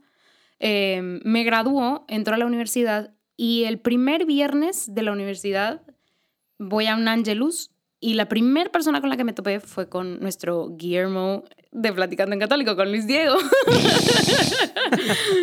y me acuerdo. No saben de qué estás hablando porque eso, porque eso lo, lo, platicamos antes de la mm, grabación. Chiste, muy local. Ah, ya sé. Pero, y la primera la primer persona, la primera persona que me encuentro en ese Angelus, que mi hermano me invitó, este, mi hermano ni siquiera estudiaba en el TEC, pero mi, como... Pero él te invitó al Angelus, tu hermano, o sea, él no estaba ahí. No. ¿Qué era? ¿Aula 6 a la 1 los viernes no, o era...? aulas 4. A mí me tocó aulas 4, primer ah, piso. Siempre me, siempre me hacía bolas entre aulas 4 y aulas 6. ¿Te este, parece, no? Estaban al lado o algo, ¿no? No tanto, aulas 6 está del otro lado. 7 Ajá, sí aulas 7. Bueno, ya... No me acuerdo. En fin. Hace mucho y tiempo. lo primero que me dice Luis Diego, o sea, creo que se presentó y fue como... Ay, espérame. O sea, llegaste tú a, a este salón, para que tengan una idea, una vez a la semana se junta, llega gente random y hay una base de MSU un viernes y la excusa es el Angelus, pero hay una actividad y es el gancho, ¿no? Entonces llegaste y literal entraste y se te, se te acercó Luis Diego, así tal Como un espejismo, o sea, apareció la nada. Y creo que se presentó, pero recuerdo muy bien, porque Luis Diego era bien intenso en esa época. Y lo primero ah, que me... ¿Ya no? no, sí, pero, pero tú, tú, te conoces, Luis Diego, estabas como muy focused y muy así. Y lo primero que me preguntó fue, para, ti, para ti, ¿quién es Dios en tu vida? O sea, ¿qué, ¿quién es Dios en tu vida? Me acuerdo que es lo primero que me preguntó. O sea, creo que me presenté y esa fue la primera pregunta. Evangelización 101. ya sé, pregúntale, ¿quién es Dios? Primera pregunta que es hacerle a una desconocida que estás tratando de evangelizar. ¡Pum! Directo y al grano. Por eso les digo que era intenso. Creo que ya se suavizó. No. Pero pregúntame si se le ha olvidado. No, no se le ha olvidado. Funcionó, funcionó. Y me acuerdo que yo respondí con lo que respondía mi mamá. Este, respondí con Dios es mi motivación para levantarme en las mañanas. Pero es el. ¿Y le pusiste play así tal cual? Que play al discurso de ¿O realmente era algo que no, creías? Le puse play al discurso de mi mamá. Ah. Este, que era un discurso muy bonito porque hasta me acuerdo que les digo, va, eso así, así es lo que hacemos aquí. Y fue como, ah, pues ya, ya acerté, ¿no? Saqué la pregunta bien. Y yo, yo seguía viendo, o sea, a pesar de que había tenido esa experiencia con Dios, yo seguía viendo, pues, mecánicamente al Señor, o sea, no era una convicción personal todavía. De hecho, este, yo sí entré a MSU, o sea, como desde que entré a la universidad, pero yo seguía viviendo esta vida secular, o sea, yo seguía viviendo y estaba muy involucrada en mi vida secular. O sea, me volví parte de la sociedad de alumnos de mi carrera y seguía estando en porristas. Y yo sentía que podía manejar estas dos partes, que podía ser parte de MCU y que podía ser parte del porristas y de la sociedad de alumnos y de los demás grupos. luego quisiera que, que vamos a al ratito guardar este pensamiento o esta idea, que hablaras de, de por qué estás diciendo eso, por qué pensabas que sí se podía pero si estás diciéndolo así, quiere decir que no se No. puede o qué rollo, ¿no? Quisiera, quisiera que, que al ratito, de ahorita sigue tu camino, pero al ratito que, que te acuerdes de, de platicarnos de, de, de si hay incompa- incompatibilidad de alguna forma, de si no es posible esto de ser líder social, estudiantil, etcétera, y aparte acá o qué rollo, ¿no? Sí, de hecho sí tengo que llegar a algún punto ahí porque hubo un punto de quiebre en donde de- ahorita como disclaimer, yo creo que no están total y completamente peleadas, pero a mí el Señor me pedía otra cosa. O sea, a mí el Señor me pidió otra cosa. Este, me pedía más. Y, y yo creo que mi respuesta personal está involucrada con, con el llamado del Señor, ¿no? Pero no, si quieres ser parte de tu sociedad de alumnos y, y formar parte de un grupo parroquial, no creo que esté peleado pero a mí el Señor me pedía más. Este, y creo que últimamente a todos les va a pedir más, o sea, sí los va a querer para Él nada más. Este, Sí. Y, Luis y el otro punto también es que en esos ambientes suceden muchas como dinámicas que irían en contra de lo que un cristiano está buscando, y sobre todo un cristiano en pañales está buscando vivir, ¿no? Sí. Entonces, sí hay una parte de cuidarte bien de, la- de los ambientes mundanos que se dan en esas dinámicas. Entonces, esa parte también es importante, pero si uno es muy recto y muy cuidado en su vida cristiana, pues eso puede, puede, Sí, puede sí, ser si bueno. estuviéramos en Tómatelo a ligera, la agarraría de abogado del diablo contra esa postura, pero, pero, pero estamos en. Entonces, prosigue. Entonces, estabas tú en, en medio de tantas cosas, desde el, prim- o sea, literal, primera semana del TEC, llegas al Angelus, te viene Luis Diego con esta pregunta y ya. O sea, ese fin de semana fuiste a la primera asamblea, primera actividad, ya. no me acuerdo si fui a esa primera asamblea, según yo sí, pero yo empecé a ir a las asambleas, pero, o sea, para que me entiendan, porque pues, Luis, Luis Diego lo vivió, pero, y no sé si se acuerde, pero lo vivió, entonces, para todos los demás que no estuvieron ahí, eh, o sea, yo iba a las asambleas vestida para irme a una fiesta después con mis amigos de porristas. O sea, de hecho los partidos de fútbol americano eran los viernes. Entonces, porque sí éramos porristas de competencia, pero también nos llamaban a, a mover nuestros pompones en, las- en los partidos de fútbol americano. Entonces, pues... ¿Todavía, todavía existía el estadio Sí, TEC, o no? claro, claro. El estadio lo demolieron ya cuando nos, bueno, cuando yo, yo me iba a graduar. Este, Mm. pero entonces los partidos eran cada dos semanas los viernes. Entonces un viernes iba a MSU y un viernes iba a un partido. Y un viernes iba a MSU y un viernes iba a un partido. Y así era, ¿no? Y yo en mi corazón, la Y verdad. también i- i- ibas a la quema del que No, era del hombre, tigre, no, a la quema que del tigre que no. quemaban ahí en, el- enfrente del borrego Sí, que se la quemaba quema del ahí. tigre. Iban, también iban porristas, Sí, ¿no? pero, pero yo No. no iba. Sí, la quema del tigre Bueno, eso es a lo único que yo iba de todo eso. Ya sé, yo no una decente. Y Urquidi no era un estudiante decente. Ah. he, Aparentemente he wanted no. to see the world burn. Eh, y entonces estaba dividida, estaba dividida porque, o sea, les recuerdo a todos los que nos están escuchando y a ustedes, o sea, yo necesitaba hacer cosas, o sea, probar mi valor, eh, decirle al mundo, aquí estoy, estas son todas las cosas que puedo hacer. Entonces, para mí era muy importante, o sea, había una motivación intrínseca muy fuerte de estar en todos los grupos que pudiera estar y de escalar todos los escalones que pudiera escalar y entonces pero hoy les digo que no es sano, o sea, y que no, no, no lo hacía por, las, por los motivos correctos, o sea, no, no que lo que hiciera estuviera mal, porque no estaba haciendo cosas malas, pero estaba perpetuando este ciclo interno de, de hacer para probar que soy. Eh, ay, ya nos vamos a meter a la filosofía, ¿no? Aquí es donde entran los licenciados, ¿no es cierto? No, no es cierto, no es cierto. O sea, sí sirven. Claro que sí, mis Dale. papás son licenciados. mis hermanos son licenciados. Soy la única ingeniera. Yo soy licenciado también. En Derecho, entonces es un poco diferente. pero- Eh, y entonces, lo que pasó es que yo quise mantener este ritmo vivo, porque decía, el Señor me llama y yo sabía que el Señor era importante, que Dios era importante, que tener a Dios en mi vida era importante. Y como lo había dejado y luego nos habíamos encontrado y había tocado muy amablemente mi puerta, yo decía, ok, hay que tenerlo aquí, pero hay que tenerlo como otra actividad. Y entonces MSU era otra actividad este, dentro de todas las actividades que yo tenía que hacer. Lo que pasa es que pasa un año, este, yo entré al, al TEC en el 2013 y en el 2014, en el verano, hay un encuentro de MCUs.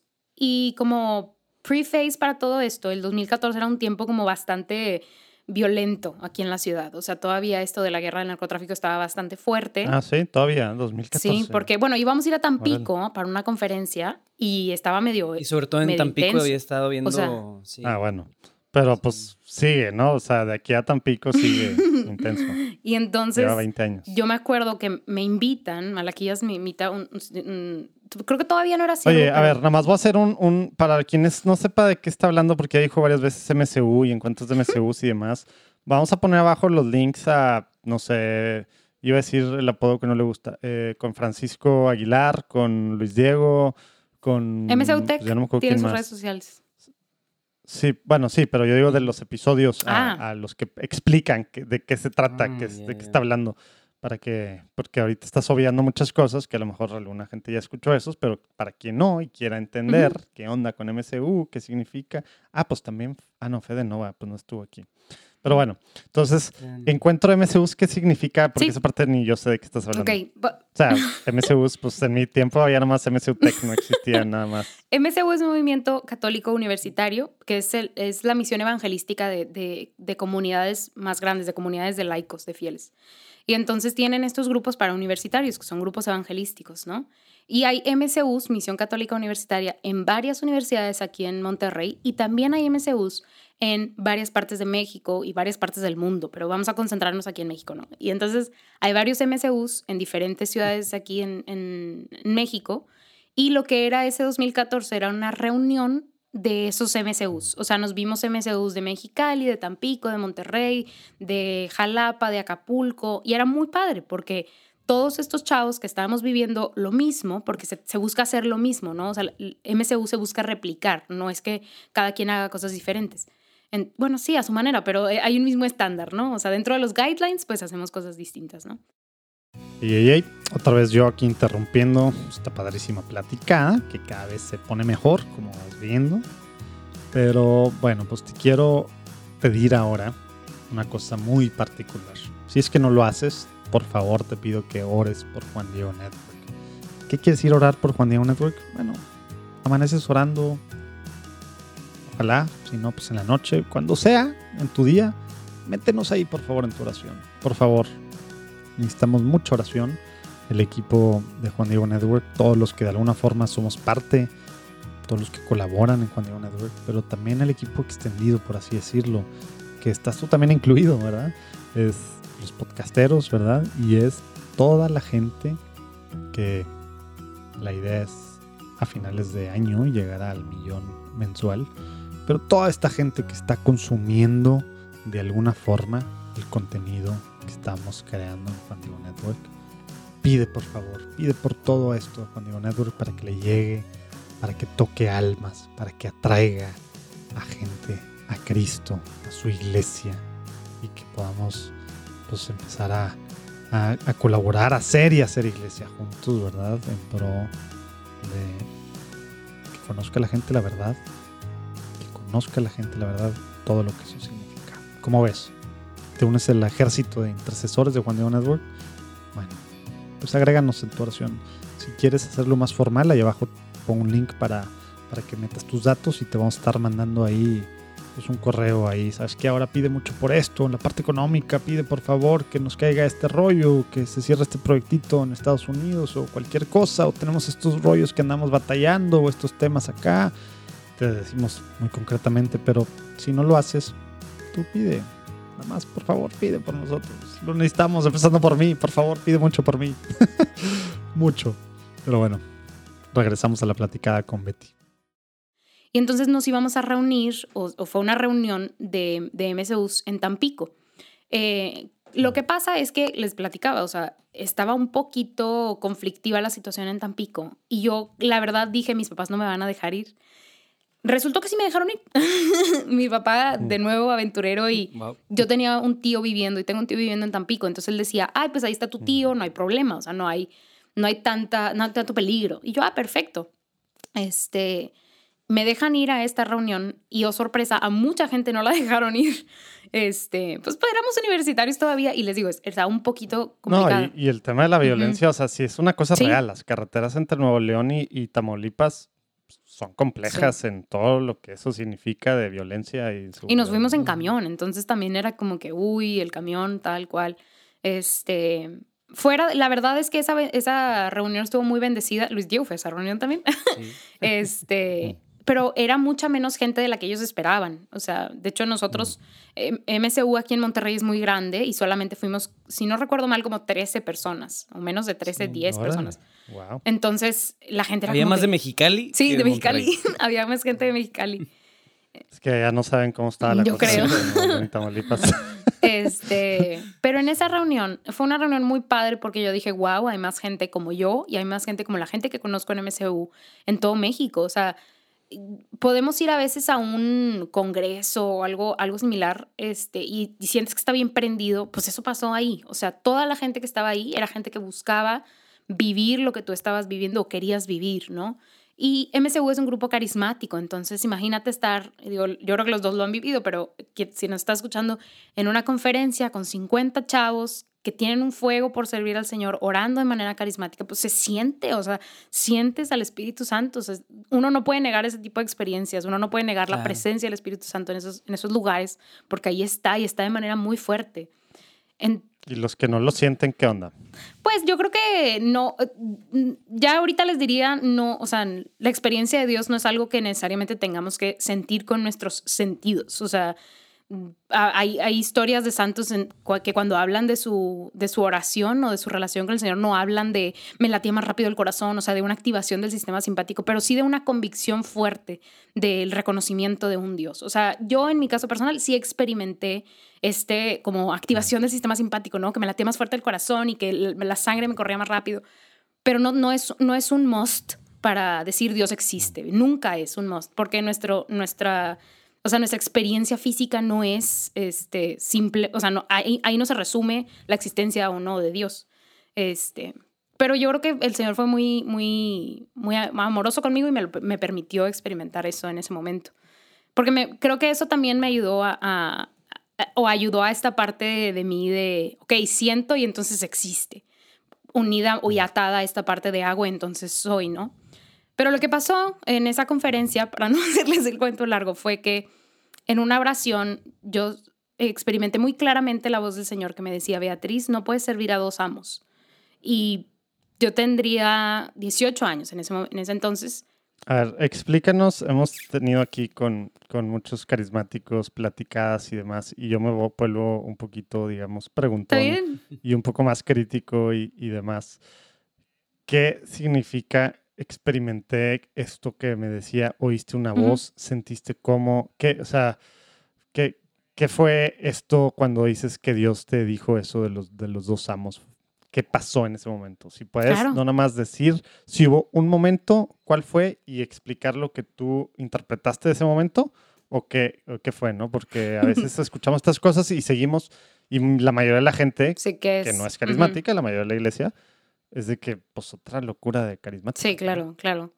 Yo, la verdad, qué padre que me preguntes. Este, desde que me gradué me dediqué a la investigación. Entonces, me gusta mucho que hagas preguntas porque creo que es importante, eh, pues, llegar. En el Ajá, lugar adecuado, Exacto. entonces. Este, y- y- y todos hacemos investigación de alguna manera. Ah, no, pero la verdad lo que pasó es, estábamos en una oración. Este, sí empezó de manera, este, como orando con las manos en alto, este, con la voz, con una voz audible. Pero estos momentos de oración no nada más se quedan ahí, pues media hora, ¿verdad? Pasamos también a tener un tiempo tal vez de contemplación o un tiempo en silencio. Y entonces en ese tiempo de oración en silencio... Chis, existe eso Claro en que las sí. oraciones El padre Julio diría que no es oración contemplativa, pero porque así no se llama, porque contemplar, pues contemplamos todo el tiempo. Pero pasamos... Oración mental. oración mental, sí, como Santa Teresa de Ávila. Este, pasamos, claro, claro que los carismáticos pueden tener tiempos en silencio, pues ni que fuéramos como agitadores espirituales. Para eso nos llevarían a una mañanera. sí. Este, Porristas espirituales. este, porristas espirituales. Yo que soy porrista les digo que no somos porristas espirituales. Este, y ¿Cómo ven? Escríbanos si piensan que es cierto lo que estoy diciendo. no, y creo la verdad que, que, como en todo en el mundo hay un balance y tiene que haber un balance. O sea, una persona necesita también un tiempo de silencio después de un, después de un tiempo O de... sea, el mundo necesita balance, dices. Claro que sí, el punto medio, el justo medio. Eso viene desde, desde Aristóteles. este... Bueno, luego, te invitamos a ligero. Claro que sí. Este, eh, una plática entre dos licenciados y, una- y un ingeniero. Este, Oye, no, él, él es ingeniero. ah, es dos ingeniero. ingenieros y un licenciado. Ingeniero industrial. Boa- No, es que esos no son ingenieros, porque Uh, que la, la es con sé. Pero los ingenieros en ¿Qué- qué neurociencias hay? sí claro son que ingenieros. sí. Innovación y desarrollo. Son los ingenieros.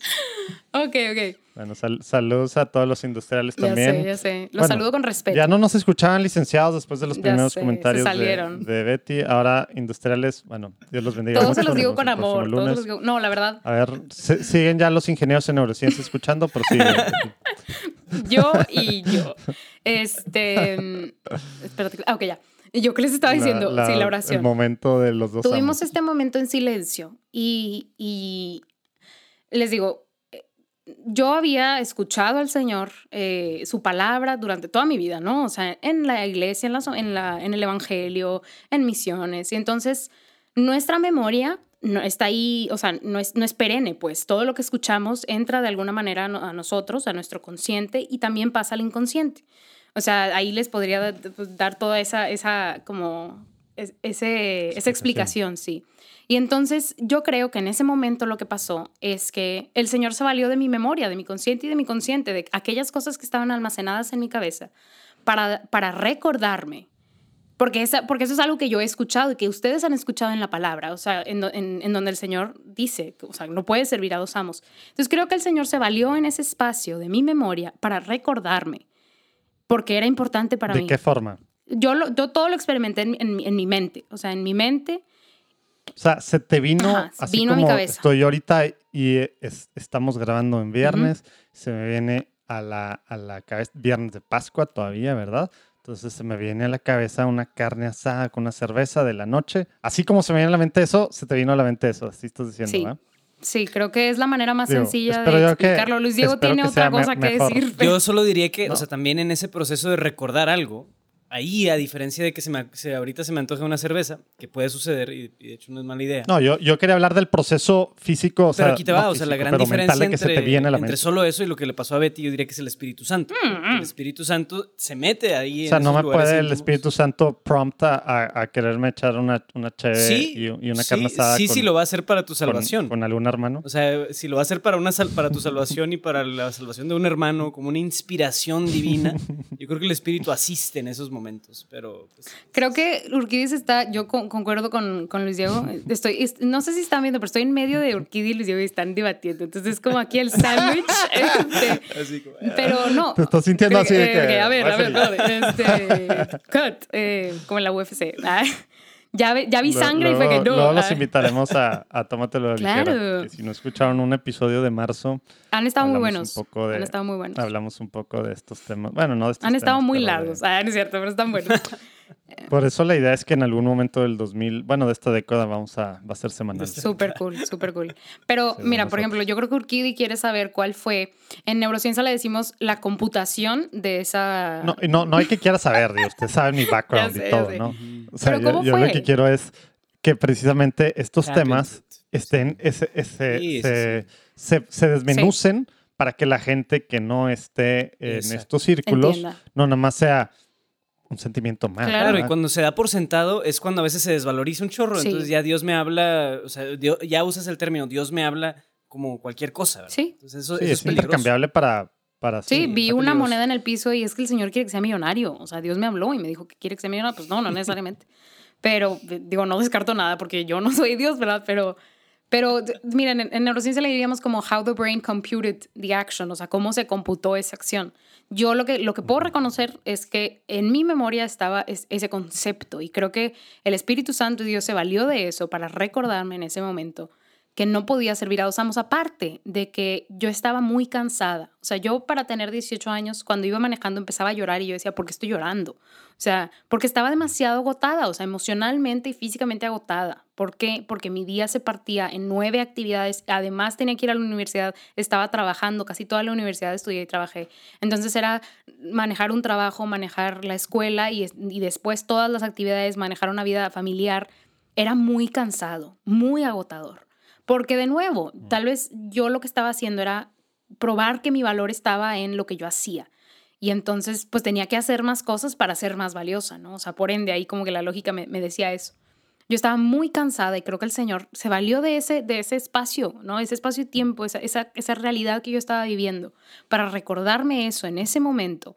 Y yo la verdad es que lo tomé, o sea, para mí fue muy, muy fuerte escuchar eso, como y recordar eso en ese momento, decir, pues no, esto, o sea, esto que estoy haciendo no me está llevando a nada bueno y no me está llevando a nada, o sea, no puedo, no puedo, ya no puedo continuar sirviendo a dos amos, que en este caso era como seguir tratando de vivir esta vida espectacular, Se- ¿Y secular. se te vino la, la cita y pensaste eso o simplemente la idea y pensaste eso? Se me vino la idea, la idea este, de esa cita, o sea, recordar esa cita, eh, y entonces me llevó Y luego ya tú la sí, interpretaste. a desencadenar es, exactamente esa interpretación. Y esa, ese, esa, esa idea. Porque hay que, hay que también decir esa Sí. parte, ¿no? Cuando es que es que tuvo un sentir, pues eso Sí, es. claro, ¿verdad? claro, O sea, claro. Es tu, tu sentir, tu interpretación sobre algo que estamos asumiendo que es Dios, Ujú. ¿verdad? Pero tú decides tomarlo como si es de Dios Claro. o como si no es de Dios y tú decides actuar en consecuencia o lo que sea a través de, ¿verdad? Claro. Al final no, no, digo así, pues así funciona. Sí, y creo que también el que te lleve a, o sea, de- también hay que ser críticos con el sentir o el tipo de sentir o el tipo de acción al que nos está llevando. Porque Sí. si esa Bueno, acción... sí, la parte del discernimiento es otro Que, proceso. que ahí también está el Espíritu crítico. Santo, Este. de alguna manera. O sea, el que te permite discernir si esto viene de Dios o no viene de Dios, también viene siendo el Espíritu. Sí, Claro. sí, claro. Sí, aunque es un proceso, hace un proceso de uno, pero tiene que hacerlo con- a la luz del Sí. Espíritu Santo, ¿no? Con- Sí, y la verdad, con el poco conocimiento que tengo de las neurociencias y del- de la mente humana, les diría que uno perpetúa sus, o sea, perpetúa sus actos eh, que tal vez no lo llevan a cosas buenas. O sea, uno, pues se crea mecanismos de defensa y hay muchos mecanismos de defensa y to- lo- toda esta parte, ¿no? Entonces, yo en ese momento creo que hubo claridad y creo que este, es- el recordar esto me llevó a un, a, un, a un discernimiento de mi vida, como qué estoy haciendo. Mm. Y yo sentía, precisamente por el contexto también de la conferencia, una invitación por parte del Señor. O sea, oye, está todo esto, está esta perla que se me está presentando. Mm. Creo que es una, o sea, y yo lo interpreté así, como creo que el Señor me invita a esto, o sea, a dejar de, de estar en esta posición de sufrimiento, de cansancio, de agotamiento y a escogerlo a Él, ¿no? Escoger esta otra parte. Dijiste que empezaste carrera a los 17. ¿Ahí cuántos años tenías? 18, había pasado un año desde que yo entré a Ah, o carrera. sea, apenas estaba.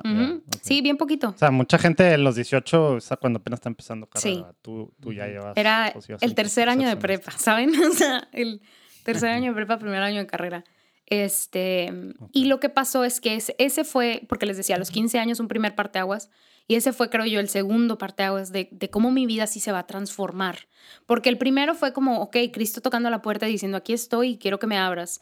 Pero esta ya era un necesito, o sea, como un, un y, y les digo, se encontró con esta parte de mí de estar muy cansada ya, de Sí. tratar de, de probar que yo era suficiente o que yo, que yo, que yo valía algo. Este, Ujú. creo que se encuentran esas dos partes y ese fue un parteaguas muy importante. ¿Y qué Este, consecuencias hubo de este parteaguas, Betty? Pues hace cuenta que, ok, eso fue un verano, yo regreso y aunque tú te vayas y experimentes el oasis y, y te- que lo- le pasa a todo el mundo cuando se va a un retiro, ¿no? Sí, exactamente. Sales regresas y dices, acá ajá. en la primavera, ¿no? Exacto. Todo está hermoso y así. todo va a cambiar. Y entonces, oh sorpresa, regresas y pues es la misma vida que dejaste cuando te fuiste al retiro, ¿no?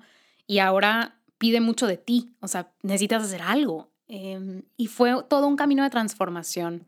Y creo que ahí es esa parte a la que mucha gente le saca y a la que mucha, a- donde mucha gente tal vez se queda y sigue viviendo esa misma vida, pero tal vez un poquito diferente. Porque lo que pasó fue, tengo que dejar este grupo de porristas, tengo que dejar de estar en la sociedad de alumnos, o sea, porque ya no puedo y ya no quiero y siento que el Señor me invita a otra cosa, a Ok, algo entonces, de la experiencia espiritual, eh, que si yo le pudiera llamar espiritual, a diferencia de Urquidi, que puede ser un poco sé. más escéptico llamarle emocional o no sé, ¿no? este, de esa experiencia se tiene que traducir en decisiones concretas en tu vida día a día, porque si no va a ser pues, algo que, que va a caer en saco roto, como quien dice. más. Sí, y la verdad, todos los que nos están escuchando, yo a veces soy muy dura conmigo misma y lo que voy a decir es algo que yo me dije a mí misma, que no necesariamente se los digo y si, si lo quieren recibir así, se los digo con amor. Si no hay acción, entonces no hay intención. Y entonces, pues no hay nada, no estamos haciendo nada. Este, pero les digo, esa es la vara con la que yo me mido. Yo a veces soy muy dura conmigo misma, pero para mí era como si, si no hago nada, pues no significa nada. O sea, y no va a cambiar nada. Entonces fue un... Y nada significa todo. o sea, para mí fue como, necesito hacer esto. Y entonces creo yo que ahí también hubo mucha, o sea, el, willingness vino de experimentarme tan, tan cansada. O sea, yo decía, ya no puedo estar aquí, ya no puedo estar aquí. Y entonces, pues si esto es lo que tengo que hacer, lo voy a hacer. Y, Oye, pues ya te he platicado.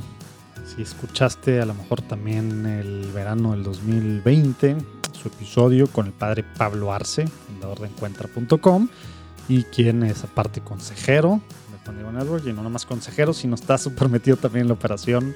Al menos dos juntas a la semana tenemos con él, ¿verdad?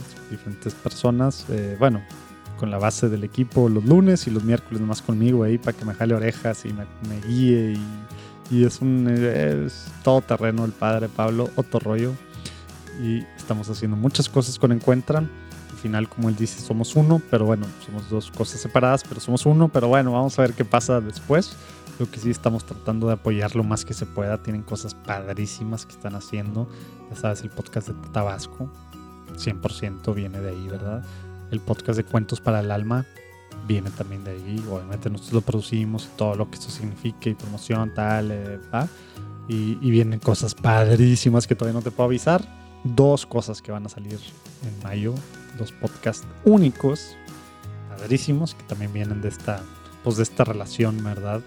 Y pues ahora lo que te quiero pedir es que ahorita sí, tal cual, salir de dudas con el padre Pablo Arce. Búscalo, hoy abajo dale el link.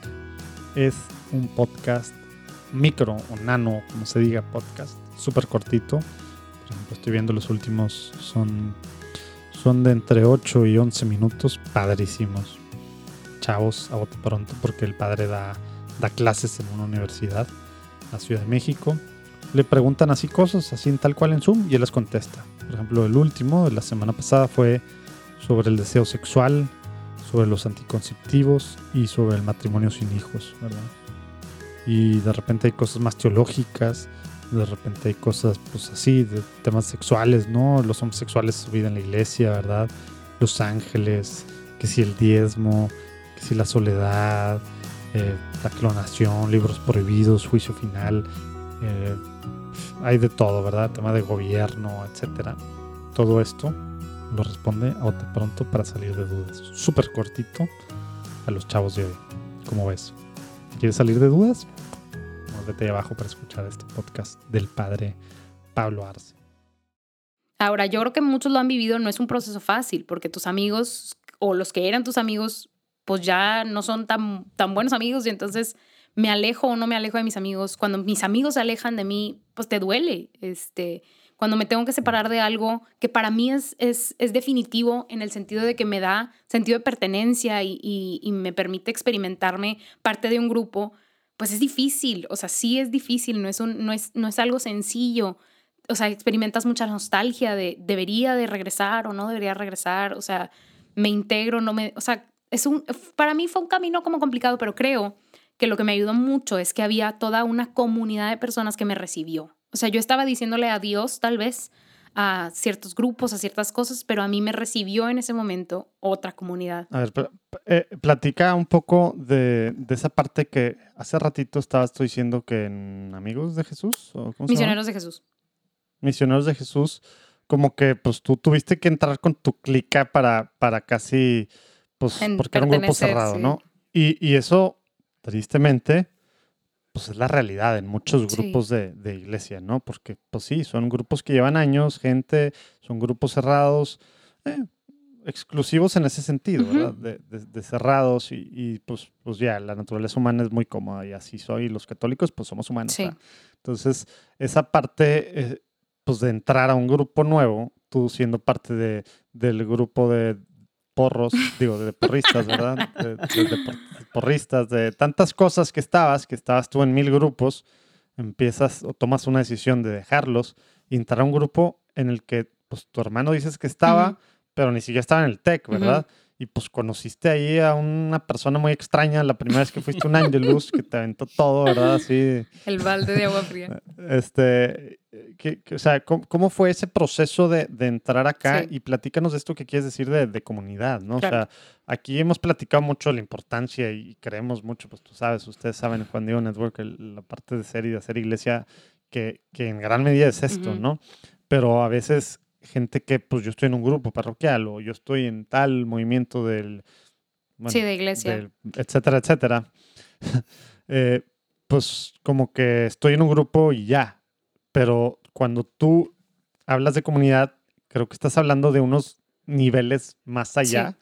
Eh, eh, platícanos tu experiencia en eso y qué realmente significa, ¿verdad? Porque nos vamos a los hechos y nos vamos a las cartas, ¿verdad? Sobre todo de, de San Pablo y, y pues vemos que la iglesia, pues en gran medida o en muchas partes o muchas trincheras y más, pues cuando se habla de, de comunidad, pues no estamos hablando de Sí. eso. Platícanos tu realidad Claro. experimentada entrando en MCU y con este proceso en el que tú estabas de pues, social también. y Claro, mental, claro. ¿no? Miren, les voy a dar también un pequeño contexto para que entiendan de dónde yo venía. Pero yo cuando estuve, o sea, cuando, cuando era niña, sea, sobre todo la parte de mi infancia y, y de mi preadolescencia y adolescencia, yo me cambié una, dos, tres, cuatro, como cuatro veces de colegio. O sea, es- este, primero de primaria, tercero de primaria, eh, y luego me cambié de secundaria y luego ya entré a una prepa. ¿Y era porque te corrían? No, o- no, no, para nada. Mis papás, o sea, Ah, por, por buena Ajá. no, este, no, mis papás, o sea, cambiábamos de domicilio, de casa o cualquier cosa y entonces cambiábamos de colegio. Ah, y el que está cerquita. sí, o mi mamá, mi mamá es maestra, maestra de kinder y entonces alguna vez le ofrecieron un trabajo. Digo, ella no trabajó casi, o sea, casi nunca, trabajó por un periodo muy cortito, como de tres años, mientras yo, ella dejó de trabajar justo cuando yo nací. Entonces, este, trabajó por un periodo y entonces como entró a trabajar en un colegio, nos fuimos a ese colegio. Pero total, yo experimenté esto de... Claro, hay que aprovechar la beca igual acá nosotros, mi mamá. pues, la beca exprimida lo más que se pueda. Y entonces experimenté eso cuando estaba muy niña, que yo no sabía que iba a tener un efecto tan importante en mi persona. O sea, yo me tuve que amoldar y, a, a- a- Mm. o sea, tuve que entrar y, y encajar pues cuatro diferentes veces, ¿no? Mm. Este, mm, con menos de 15 años, menos de 14 años.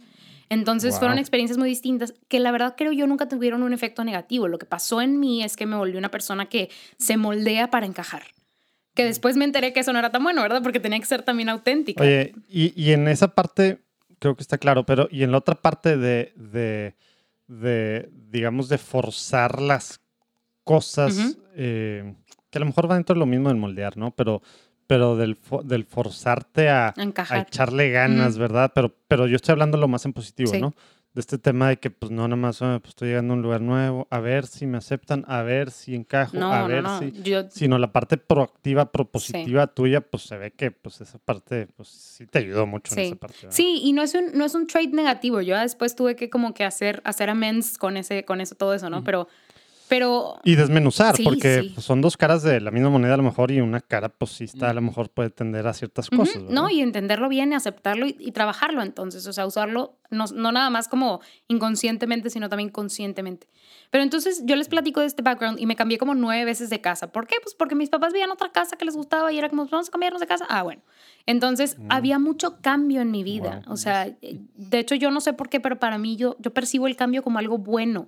O sea, mucha gente es muy renuente al cambio y yo creo que como yo estuve tan expuesta a cambios, el cambio para mí es algo positivo porque trae cosas Oye, mejores. Y, me da curiosidad, a ver, ¿tus hermanos lo toman igual Mm. o lo contrario? A mi hermano, ay, yo aquí de, que hablando de los traumas de mis hermanos, no, no, no.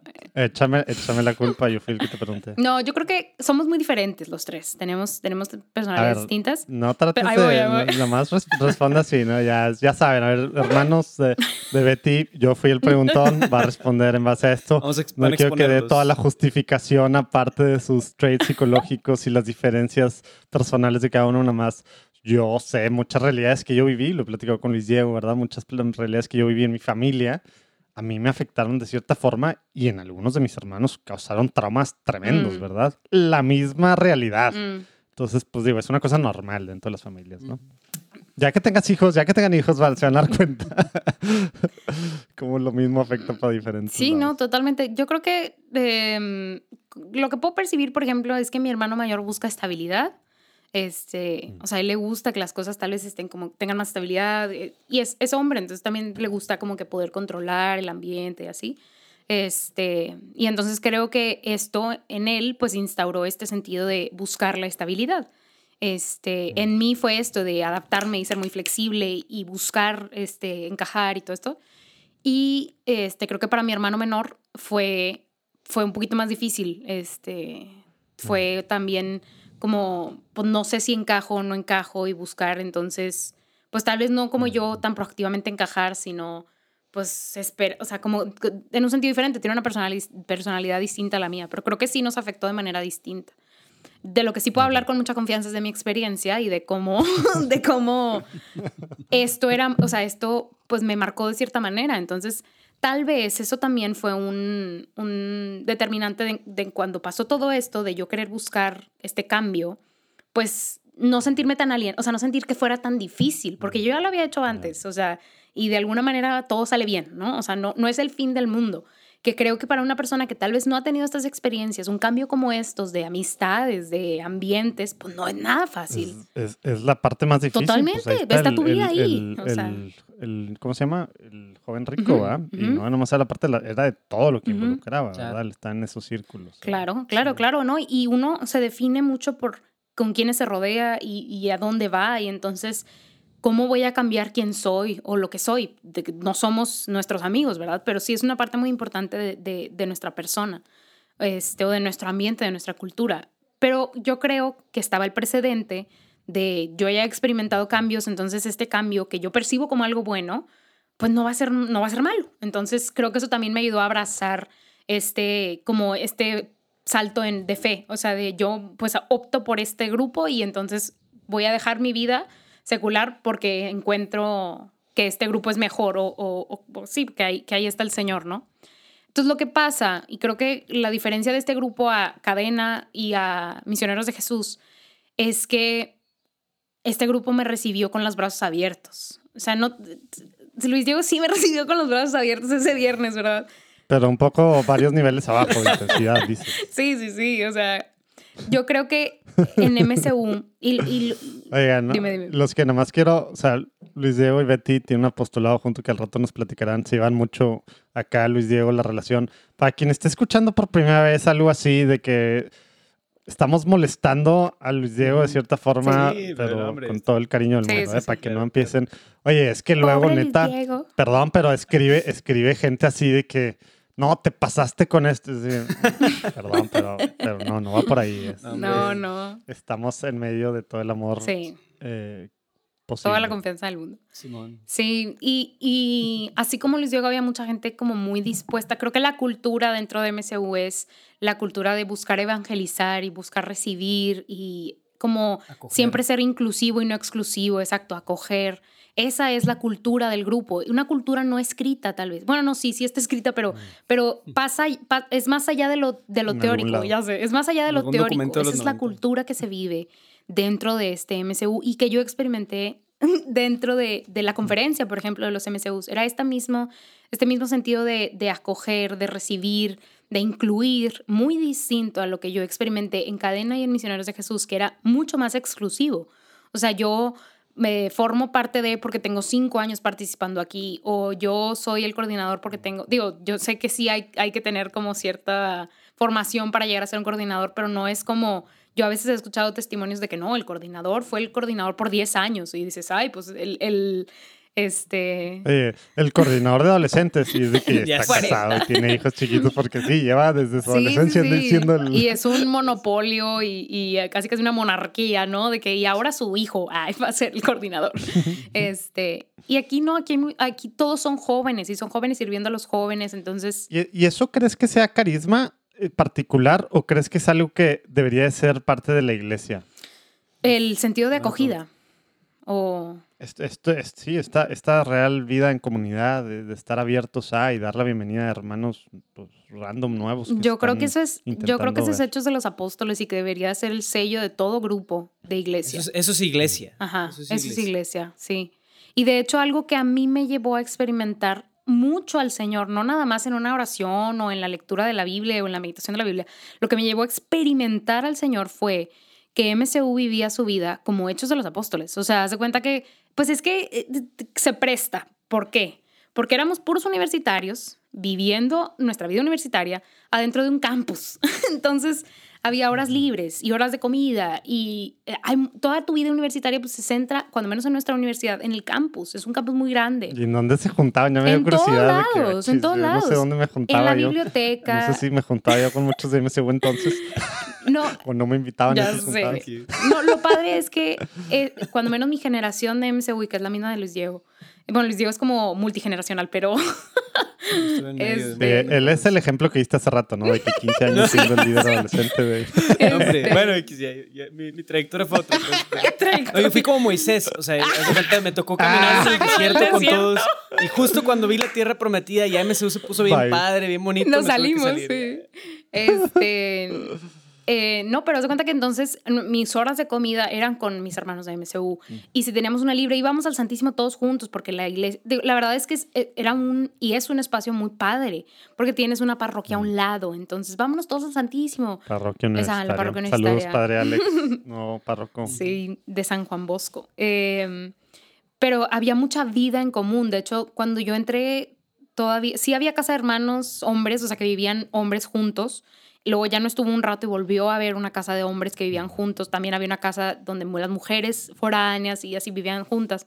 Entonces había mucha vida comunitaria. ¿Y por qué, por qué uso este término comunitario? Porque éramos como una pequeña comunidad. Y haz de cuenta que había este sentido de yo te presto mis cosas, lo mío es tuyo. O sea, digo, tampoco como que te pago tus deudas, ¿verdad? Pero, pero no tan, tan hechos de los apóstoles, pero sí, o sea, sí se vivía algo así, como si fuéramos una pequeña familia. De hecho, nuestro grupo, Luis Diego y yo empezamos los grupos de WhatsApp, porque en ese entonces todavía no se usaba tanto WhatsApp. No, era del demonio. Exacto. Y entonces empezamos, eh, Luis Diego, Todavía sigue siendo, digo. este, empezamos los grupos de WhatsApp y era familia MCU, porque éramos una pequeña familia, o sea, y dentro de la estructura de MCU hay grupos de compartir, ¿verdad? Grupos de hombres, grupos de mujeres, como pequeñas células de este gran MCU, o sea, de este gran cuerpo de, de personas que era MCU. Y entonces hay un conocimiento profundo de las otras personas, hay un este, tiempo y espacio para entender a la otra persona y compartir con la otra persona, orar por la otra persona en estos pequeños, pequeñas células, ¿no? Entonces todo Vale. eso dio y generó una cultura de acogida, de pertenencia. O sea, yo soy parte de MCU, o sea, y creo que eso, este, me, y fortaleció mucho mi relación con el Señor. Les digo, no nada más porque oráramos juntos y porque meditáramos la palabra y rezáramos el rosario juntos, sino porque vivíamos una vida en común y, nos, y buscábamos ayudarnos unos a otros. O sea, si veías que, el, que una de las, de las hermanas, una de las chavas en el grupo, pues medio que andaba tambaleando o tenía muchas dudas, pues te ponías a investigar con ella, de que, oye, vamos a con un sacerdote, vamos a hacerle preguntas. O sea, había toda esta Vamos parte... con Luis Diego que nos... a que te haga preguntas. Este, este, y entonces creo que eso me hizo, eh, es- eso hizo que creciera mi relación con el Señor, o sea, el conocerlo a través de la comunidad, del amor que, que Claro, puedes sí. tener por otro. Es el Mirad, ¿cómo se Sí. llaman, no? Sí, y es muy, muy poderoso. ¿De qué? ¿De dónde? es? Ya ni me acuerdo de dónde. es. ¿Alguien sabe de dónde es esa A cita? ver, no, Vale. espérate. Ay. O sea, hay uno. Oye, eh, X, sí, sí, los unos a los otros para que el mundo crea que. Mm, Oye, y, y digo, en esta parte, Betty, pudiéramos echarnos Ya hora y sé. media más, pero nos echamos ya un buen tiempo. Quisiera saltarme así hasta, hasta que vayamos a donde le bajaste, dices tú, a tus actividades, digamos, de, relacionadas con el mundo. eh, te- pues ya está muy claro que quieres servir a un solo amo, que eso es lo que sentías que el Señor te pedía. ¿Cuándo empieza y cómo empieza? Quisiera que, que- que saltáramos a las cosas que ya estás haciendo ahorita, pero al génesis de eso, ¿no? ¿Por qué? ¿Cómo ya? Ok, este tema de comunidad hacia adentro está bien padre y con otros sí, pero de repente cómo sale este, digo, ya quedó claro que el grupo de WhatsApp a lo mejor fue el primer paso, ¿no? pero, pero pues sigue siendo algo pues para MSU, Ujú. ¿no? O sea, para dentro de, y tú pues evangelizabas y era para evangelizar, sé. para que luego hubiera seguimiento a dentro de MSU Ujú. o algo, ¿verdad? Pero, pero ¿cuándo, cuándo empiezas a, a darte cuenta que tu llamado va más allá y tema, y, y, pues no sé, mezcla ahí tema de lumen, luego tema de, de, de mujeres, de la respuesta es el amor y así vámonos para esa Claro. parte, ¿no? Pues miren, mm, las cosas, o sea, si yo algo he aprendido también con mi psicóloga es que las cosas que uno quiere dejar atrás, o sea, los traumas o las, los, las cosas que automáticamente le has hacen- hecho mucha publicidad, ¿eh? Al rato sí. vas a tener que- decir su nombre y poner ahí ya abajo sé, su, su link, su ¿no? WhatsApp. Este, no, la verdad para mí ha sido de mucha bendición, sobre todo a partir de que falleció mi papá. O sea, ese, llevar ese duelo acompañado de alguien me- fue, fue Oye, mucho ¿cuán- beneficio. ¿cuándo, ¿cuándo falleció? Mi papá falleció ¿Estabas tú en el 2018, 21 de diciembre de 2018. Ah, bueno, hace, hace poco sí, relativamente. sí, relativamente bueno, poco. Yo eh, estaba un semestre O sea, ya no estabas en carrera. Estaba un semestre Ah, graduarme. estás en carrera. Este, pero sí, por eso empecé, digo, no necesitan un- tener un duelo ni una pérdida para empezar un proceso, pero para mí fue, fue muy determinante y entonces me ha ayudado mucho también en otras áreas. Pero lo que pasó, y es algo de lo que preguntaba Luis Diego al principio, pues uno no se le olvidan las cosas, o sea, uno no deja de ser quien es nada más porque conoce al Señor, pues hay todo un proceso de conversión también. Lo que pasó es que yo me limpié las manos del mundo secular y luego volví a hacer lo mismo.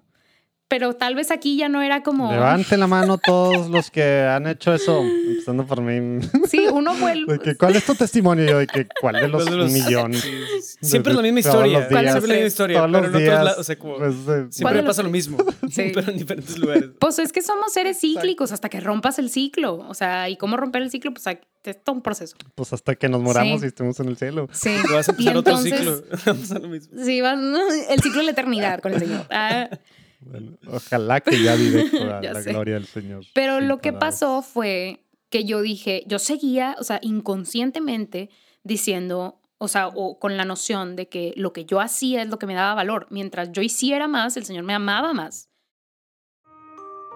A ver, penúltimo, creo, pero el último interrupción mía. Creo que ya te he platicado mucho de Tómatelo a la ligera, pero bueno, esta semana sale un episodio que es así como un cáliz, en el sentido de que nos invitaron a dar una plática en Durango sobre temas de, de la, pues de política, de gobiernos y demás, por quién votar y tal, y de repente podemos los católicos caer en rollos, pues vota por este y por este, por esta cosa y por esta otra cosa. Y ya. Y no, resulta que como iglesia no, no estamos llamados a eso, como católicos no estamos llamados a eso, a decirle a gente por qué hacer, ¿verdad? Estamos llamados a mucho más. Cada quien decide en conciencia, en base, obviamente, a formarla primero y en tomar decisiones en todo lo que involucra la vida, ¿verdad? Y, y nuestra visión de ser católicos, que no se reduce a uno, dos, tres temas, ¿verdad? Son muchas cosas. Entonces, en el episodio que va a salir ahora el jueves de esta semana, la primera semana de mayo del 2021, pues estamos hablando de eso. Ya el, miércoles es la plática esta, que aparte va a haber un espacio de, de, pues de preguntas, de debate o no sé. Vamos a ver cómo se pone, pero esto pues ya lo estamos grabando. Lo estamos grabando. Es un cáliz, estamos practicando, haz de cuenta.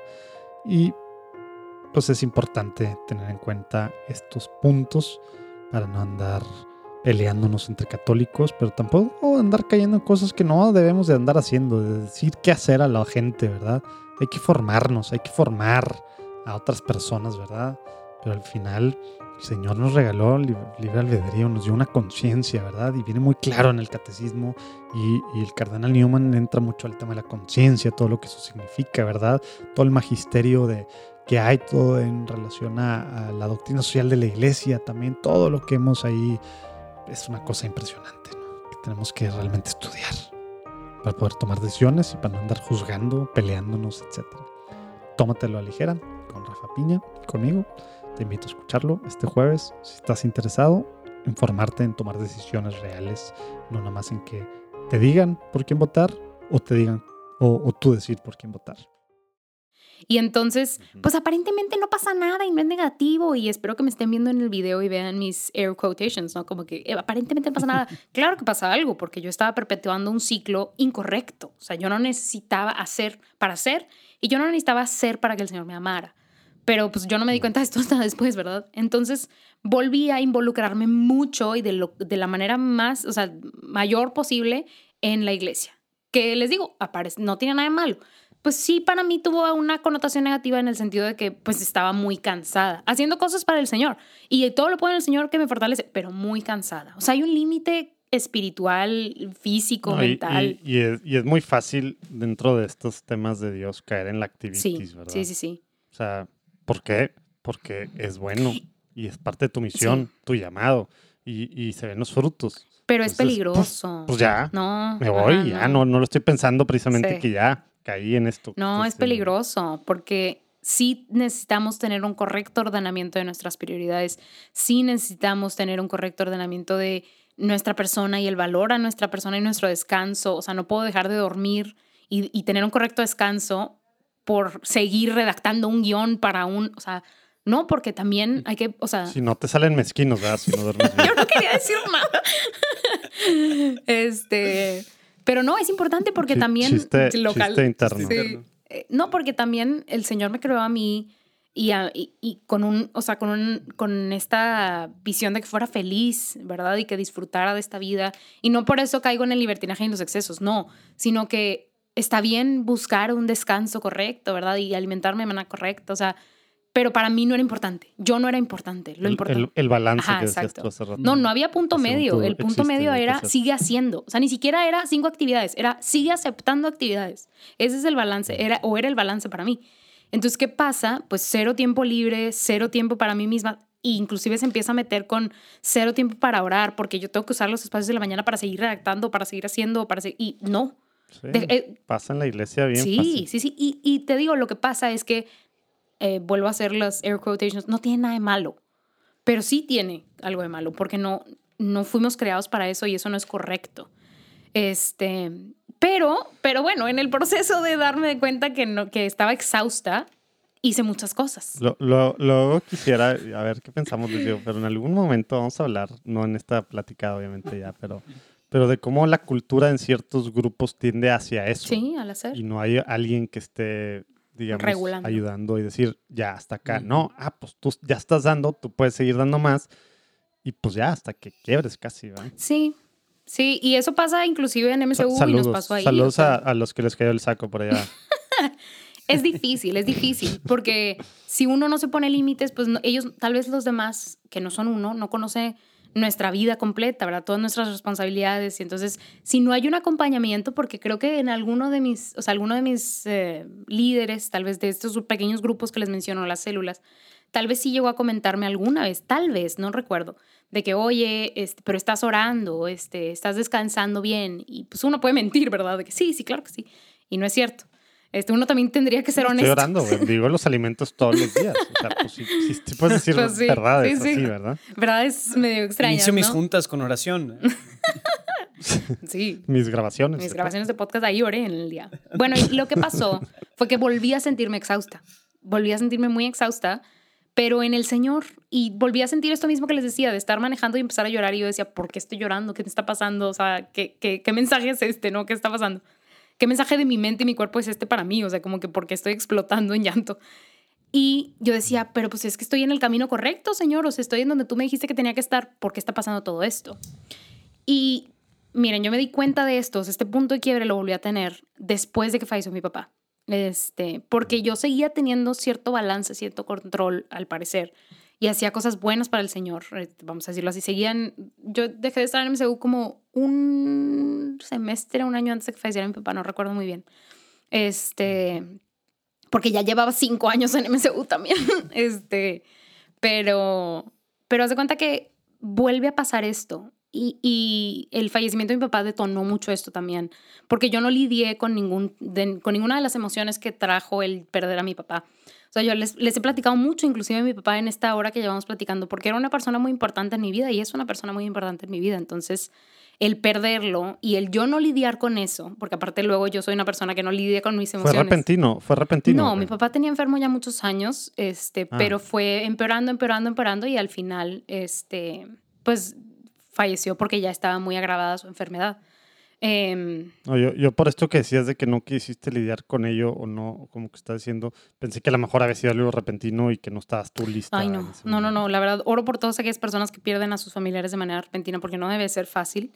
Este, pero lo que pasó es que mi papá había estado muy grave, hace cuenta, 2016 y se mejoraba.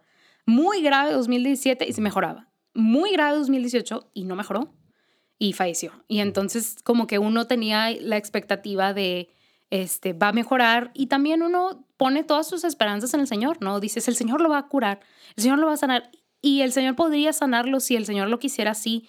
Pero también hay un curso natural para nuestros cuerpos, este, son perennes y son, son finitos. Y les digo, mi papá ya tenía enfermo muchos años, o sea, su cuerpo estaba muy debilitado. y, hasta ahorita, pues el Señor no ha querido que alguien no, no, no. eternamente. Sí, no, no. O sea, creo que yo racionalicé mucho el, el, fallecimiento de mi papá. O sea, entendía que estaba enfermo, que la enfermedad pues va, va acabando con, con, nuestro cuerpo físico, nuestro, nuestro, ajá, nuestro cuerpo. Y entonces es, esa fue mi manera como de lidiar con el fallecimiento de mi papá, racionalizar el evento pero nunca me ocupé de cómo me sentía o cómo, cómo me hizo sentir. O sea, yo lo racionalicé y esa fue mi manera de lidiar con el evento. Pero entonces, este, pues eso me hizo implosionar, haz de cuenta. Y luego se le sumó el que estaba muy cansada por todo lo que estaba haciendo. Este, pero bueno, antes de eso, este, en mi activities, yo, y cuando se, se, se junta con el periodo que dejé MCU, quería de alguna manera, porque ya no estaba en MCU, seguía, eh, formé, eh, pasé a formar parte desde que estaba en MCU de esta comunidad más grande a la que pertenece MCU, que les platicaba al principio, MCU es uno de los grupos evangelísticos, ¿no? Para atraer a más jóvenes. Pero hay una comunidad de familias, este, eh, y entonces yo pasé a formar parte de esa comunidad más grande, o me invitaron a formar parte de esa comunidad más grande. Entonces dejé de estar en MCU, pero seguía formando parte de esta comunidad, seguía teniendo esta pequeña célula en donde compartía con otras mujeres de mi edad y que tenían una realidad similar a la mía. Y cuando salgo de MCU sentía mucho el que quería que otras mujeres experimentaban lo que, experimentaran lo que yo experimenté.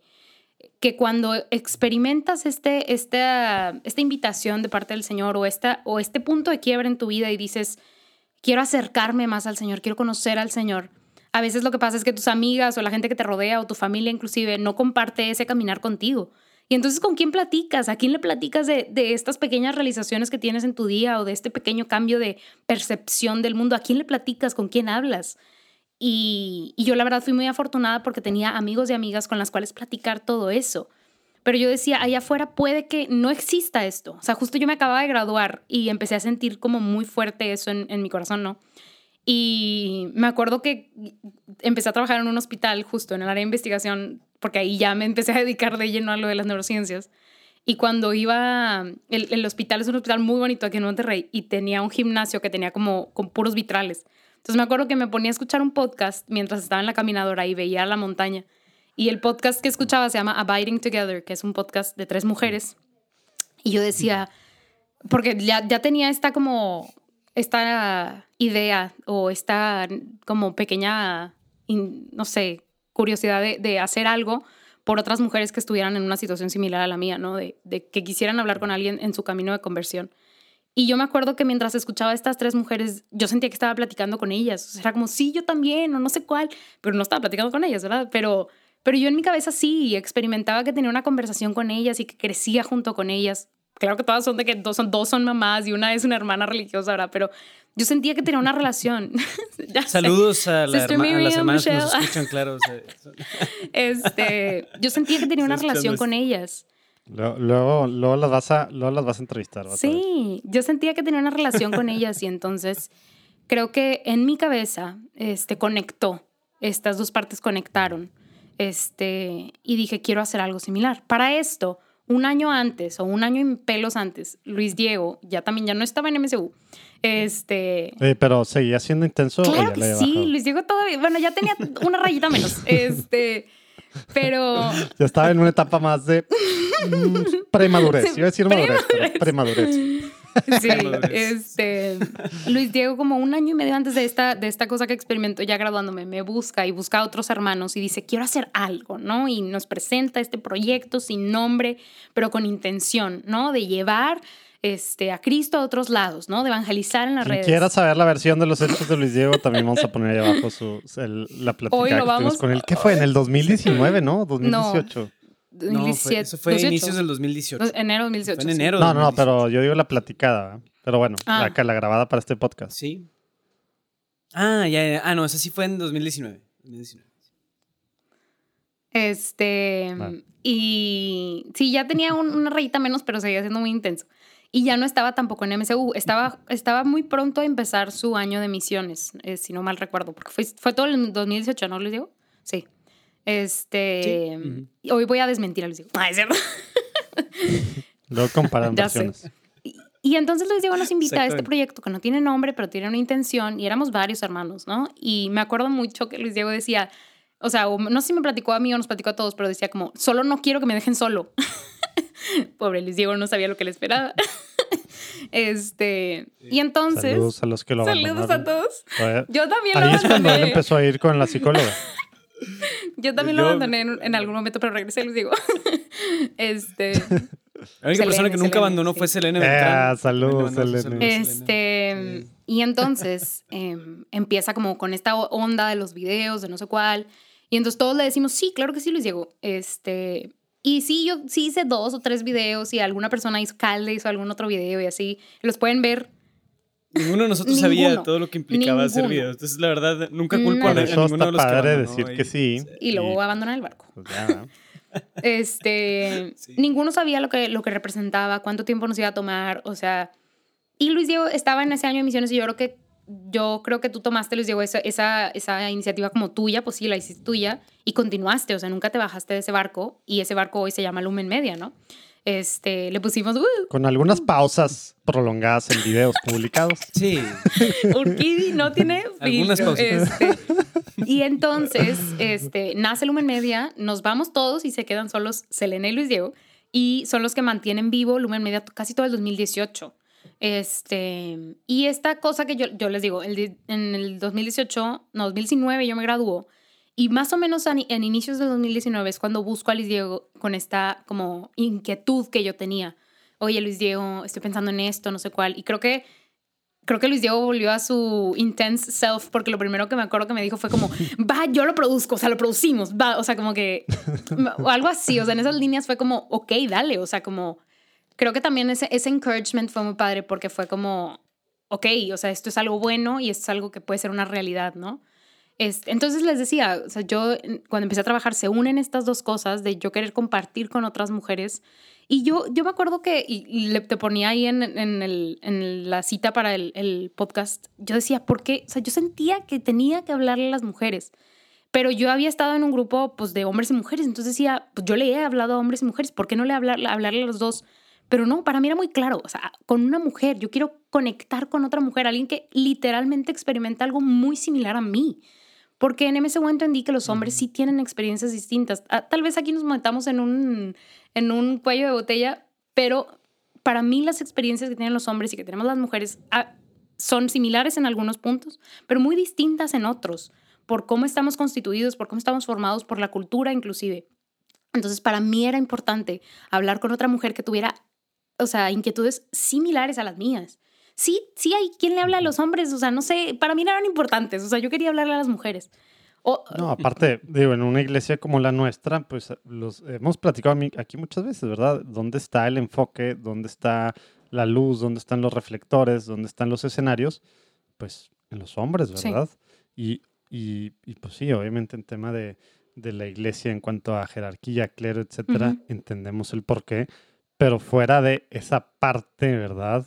Que tiene que ver con, con ministrar sacramentos, etcétera, pues tristemente estamos muy, muy, muy atrasados como iglesia en cosas que no tienen nada que ver, ¿verdad? Con, con esa otra parte, ¿verdad? De, Sí. de, de ministrar los sacramentos, ¿verdad? Y, y el llamado a, el llamado a pues, la vocación, bueno, a la vocación, todo lo que, los diferentes, lo que tiene que ver con la vocación sacerdotal, ¿no? Sí. Entonces, es una realidad tremenda, ¿verdad? Y es que, o sea, aquí- puedo decir dos cosas. O sea, yo, por ejemplo, como mujer, que, o sea, y como en, mi experiencia de vida en este mundo, por ejemplo, cuando pasé por todo esto del discernimiento e hice un proceso de discernimiento, pues le podría platicar a Luis Diego, a Daniel, o a ti, Urquí, o sea, a cualquier otro hombre, pero una mujer entiende también lo que yo estoy pasando porque vive como mujer en este mundo, o sea, porque experimenta la presión de los estereotipos, la presión de casarte, que porque dicen que cuál, y que- o sea, entonces yo puedo tener una plática más profunda y más, más, eh, pues sí, más profunda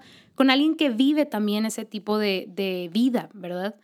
Y no sé, para mí era muy importante. Sí, no, no, no creo que tengas que, digo, saludos a los woke acá que nos estén escuchando, pero, pero sí, o sea, creo que para al menos la gran mayoría de los que están escuchando es evidente las diferencias y la necesidad de que una mujer le hable a una mujer, que haya comunidades de mujeres, Sí. que haya eh, en, pues, cuentas de en redes sociales enfocadas en mujeres, que pues está muy claro, digo, yo te he dicho, lo, lo veo en las analíticas de, de Sí. tu podcast, que todavía no llegas a, ni cómo se llama, ¿verdad? Pero, pero pues sí, atrae eso por cómo lo transmites. Y- Y, no es de que, y no es de que avisas eh, y de que dice un letrero solo para mujeres. está todo rosa. Precisamente la, por eso, pero es la Sí, forma. sí exacto. son las formas, Es, es la, la forma en la que tú estás comunicándolo, eh, visual, auditivamente, el contenido, los temas que escoges, que, que precisamente le habla a las mujeres. Sí. Y por eso tienes esas analíticas de, ya no me acuerdo, pero 90 o algo así por ciento. Sí, casi todas son ¿verdad? mujeres. O sea, de hecho, no, yo creo que, el- no sé, mi hermano es el otro hombre. y Luis Diego cuando le toca escuchar. Ah, no, Luis, Luis Diego y, y- y de repente yo. Este, pero fíjate que ese es el primer punto. O sea, yo sentía que era importante. O sea, por algo, por algo yo sentía que era importante. No tenía una explicación racional como normalmente quiero tener para todo lo que hago, pero yo quería dirigirme a las mujeres. Y entonces, lo que la otra cosa que quiero decirles es algo, es, o sea, una realización que he tenido sobre todo en los últimos meses, en este último año, es que no me había dado cuenta de lo muy profundo que puede llegar contenido dirigido solo para ti, o sea, solo para una mujer.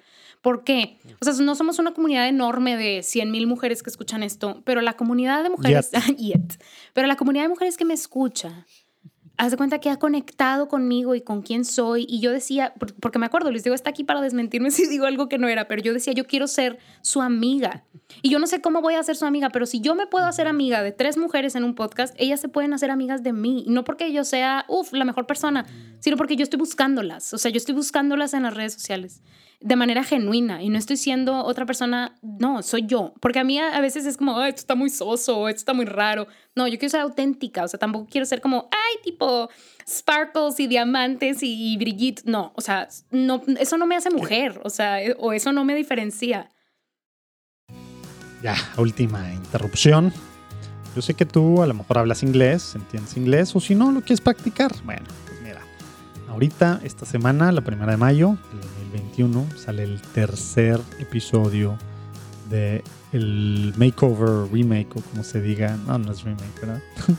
del do-over de Living the Call, el podcast que le hacemos a Catholic Association of Latino Leaders, que es una asociación en Estados Unidos, temas de liderazgo católico allá, el liderazgo en todos los ambientes, ¿verdad? En las industrias, etcétera, pero de personas católicas tienen este podcast que dirige con Charlie Echeverry, un diácono en Los Ángeles, y una cosa padrísima, digo, a lo mejor ya se acuerdan ustedes de, de la platicada con él, eh, empezando el 2020, lo entrevisté para, bueno, o lo entrevistamos, ya no me acuerdo si estaba Lalo o no. ¿Se acuerdan de Lalo? Yo no. no, no es cierto, claro que me acuerdo y lo veo seguido, platicamos muy seguidos, seguido, pero bueno, a lo mejor si llevas un año escuchando Platicando un Católico ni lo conoces. Dale para abajo, dale la primera temporada y lo vas a conocer. pero bueno, Living the Call es este podcast que semana a semana Deacon Charlie dirige con algún católico americano latino. Bueno, algunos no van a ser latinos, pero tienen algo que ver. Para hablar de temas variados. Padrísimo. Ha tenido, empezó la segunda temporada con Father Agustino Torres, de Corazón Puro. Luego la semana pasada una cosa padrísima con Sequoia Sierra, artista y tema de la belleza, salvar al mundo, ¿verdad? Y, y bueno, vienen cosas padrísimas, desde monjes hasta marqueteros, activistas, artesanos, directores de empresas, ¿verdad? Obispos, todo para resaltar temas de liderazgo, de una forma alivianada, padre, que vas a aprender mucho. Repito, además de practicar tu inglés. Living the Call, ahí abajo puedes verlo, para que le des clic y escuches en tu plataforma favorita. Que es lo, parte, es lo padre de, de tu experiencia, de tu vida, que, pues, que nos has platicado temas súper diversos, Sí. ¿verdad? Y pues es lo que eres tú, y a lo mejor sí, no eres eso. Digo, me, me acordé ahorita con eso que dices, con lo que dice la esposa de Matt Fratt con Among the Lilies, ¿no? Que pues ella tampoco, va- o sea, no quiere encajar en algo, ella es, ¿verdad? Y a lo mejor, pues sí, conecta de otras formas, Sí. porque ella es, con todo lo que ella es diferente. Digo, ella era, lo- que era luchadora o no sé qué era, o tema de física, ¿no? Así de, de que temas, ¿En serio? se Wow. pone a, dice que se juega luchitas con Matt Fratt, ¿no? Y le da unas revolcadas.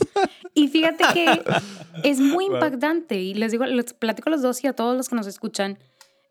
En, después de el podcast tiene un año y pelos, casi dos años, porque en octubre creo que cumple dos años. Pero ahora esta comunidad empieza a ser proactiva, de cuenta que las mujeres me empiezan a escribir. Oye, a ver, espérate, dime. Ok, ahora ok, di, sí, cómo se llaman, sí, que has dicho cómo se llaman. 2019 busco a Luis Diego.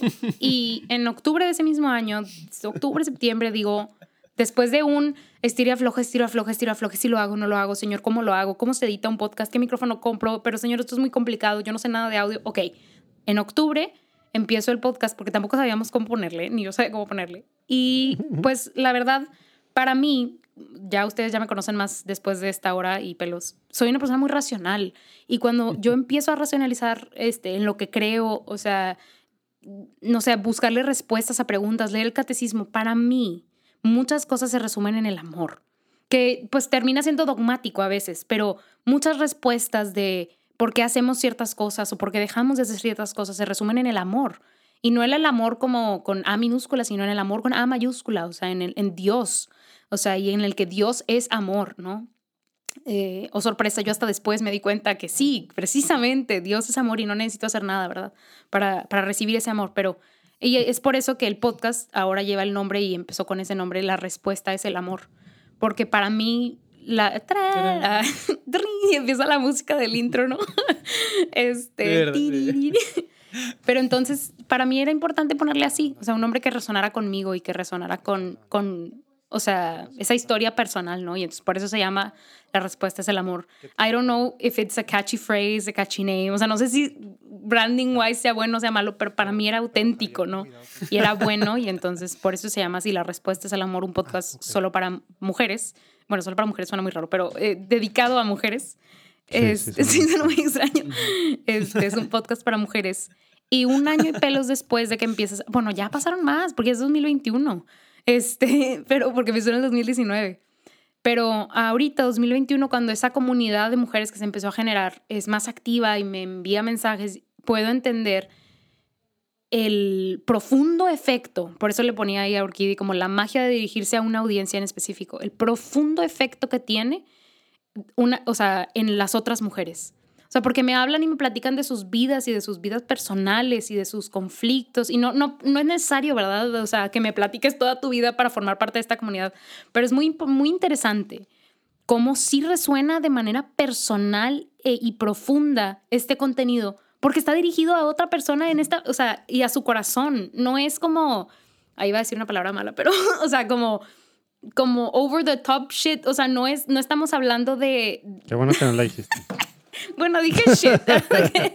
o sea, no es Hay que ponerle una E a este. shit, este, no es no es este la punta del iceberg de lo que hablamos, o sea, hay episodios que el último que salió está bien extraño porque solamente me pongo a hacerles preguntas y a cuestionarlas y entonces no es que hablemos de la punta del iceberg y de eh, no sé, temas como que, que son, sí, buenos platicar, pero que no son profundos y que no tocan áreas profundas. O sea, creo que sea... Les preguntas quién es Dios no, para ¿qué su te vida. su define? vida, O sea, ¿qué, o sea, ¿en qué gastas tu dinero? ¿Y por qué lo gastas en eso? Y, o sea, como... Pero es, siento que es algo que puedes platicar con una amiga. O sea, tal vez no con Luis Diego y Urquidi en, en Platicando Católico, pero sí con una amiga. O sea, uno a uno, como si fueras a tomarte un café con alguien. Este, porque creo que eso, por ejemplo, era algo muy importante para mí en MCU, que había mucho como trato personal, uno a uno. O sea, yo como otro te reconozco a ti, que eres otro, que eres diferente, pero que eres valioso y que existes. O sea, creo que el reconocimiento de la otra persona es muy importante y eso, es, eso yo trato de hacer en este podcast. O sea, yo, Beatriz, hablarte a ti, que eres otra, que eres diferente, pero que pasas por un proceso muy similar al que yo pasé, que estás en un proceso similar en el que yo estoy y que quiero, estoy aquí para acompañarte, ¿no? O sea, tal vez no, pues no siempre hay esa reciprocidad porque tal vez no puedo escuchar al, al, al, que está recibiendo el mensaje o a la que está recibiendo el mensaje, pero yo siento o quise, o quise, o lo que quise hacer fue que existiera esta misma empatía que yo sentía con otros podcasts que yo escuchaba.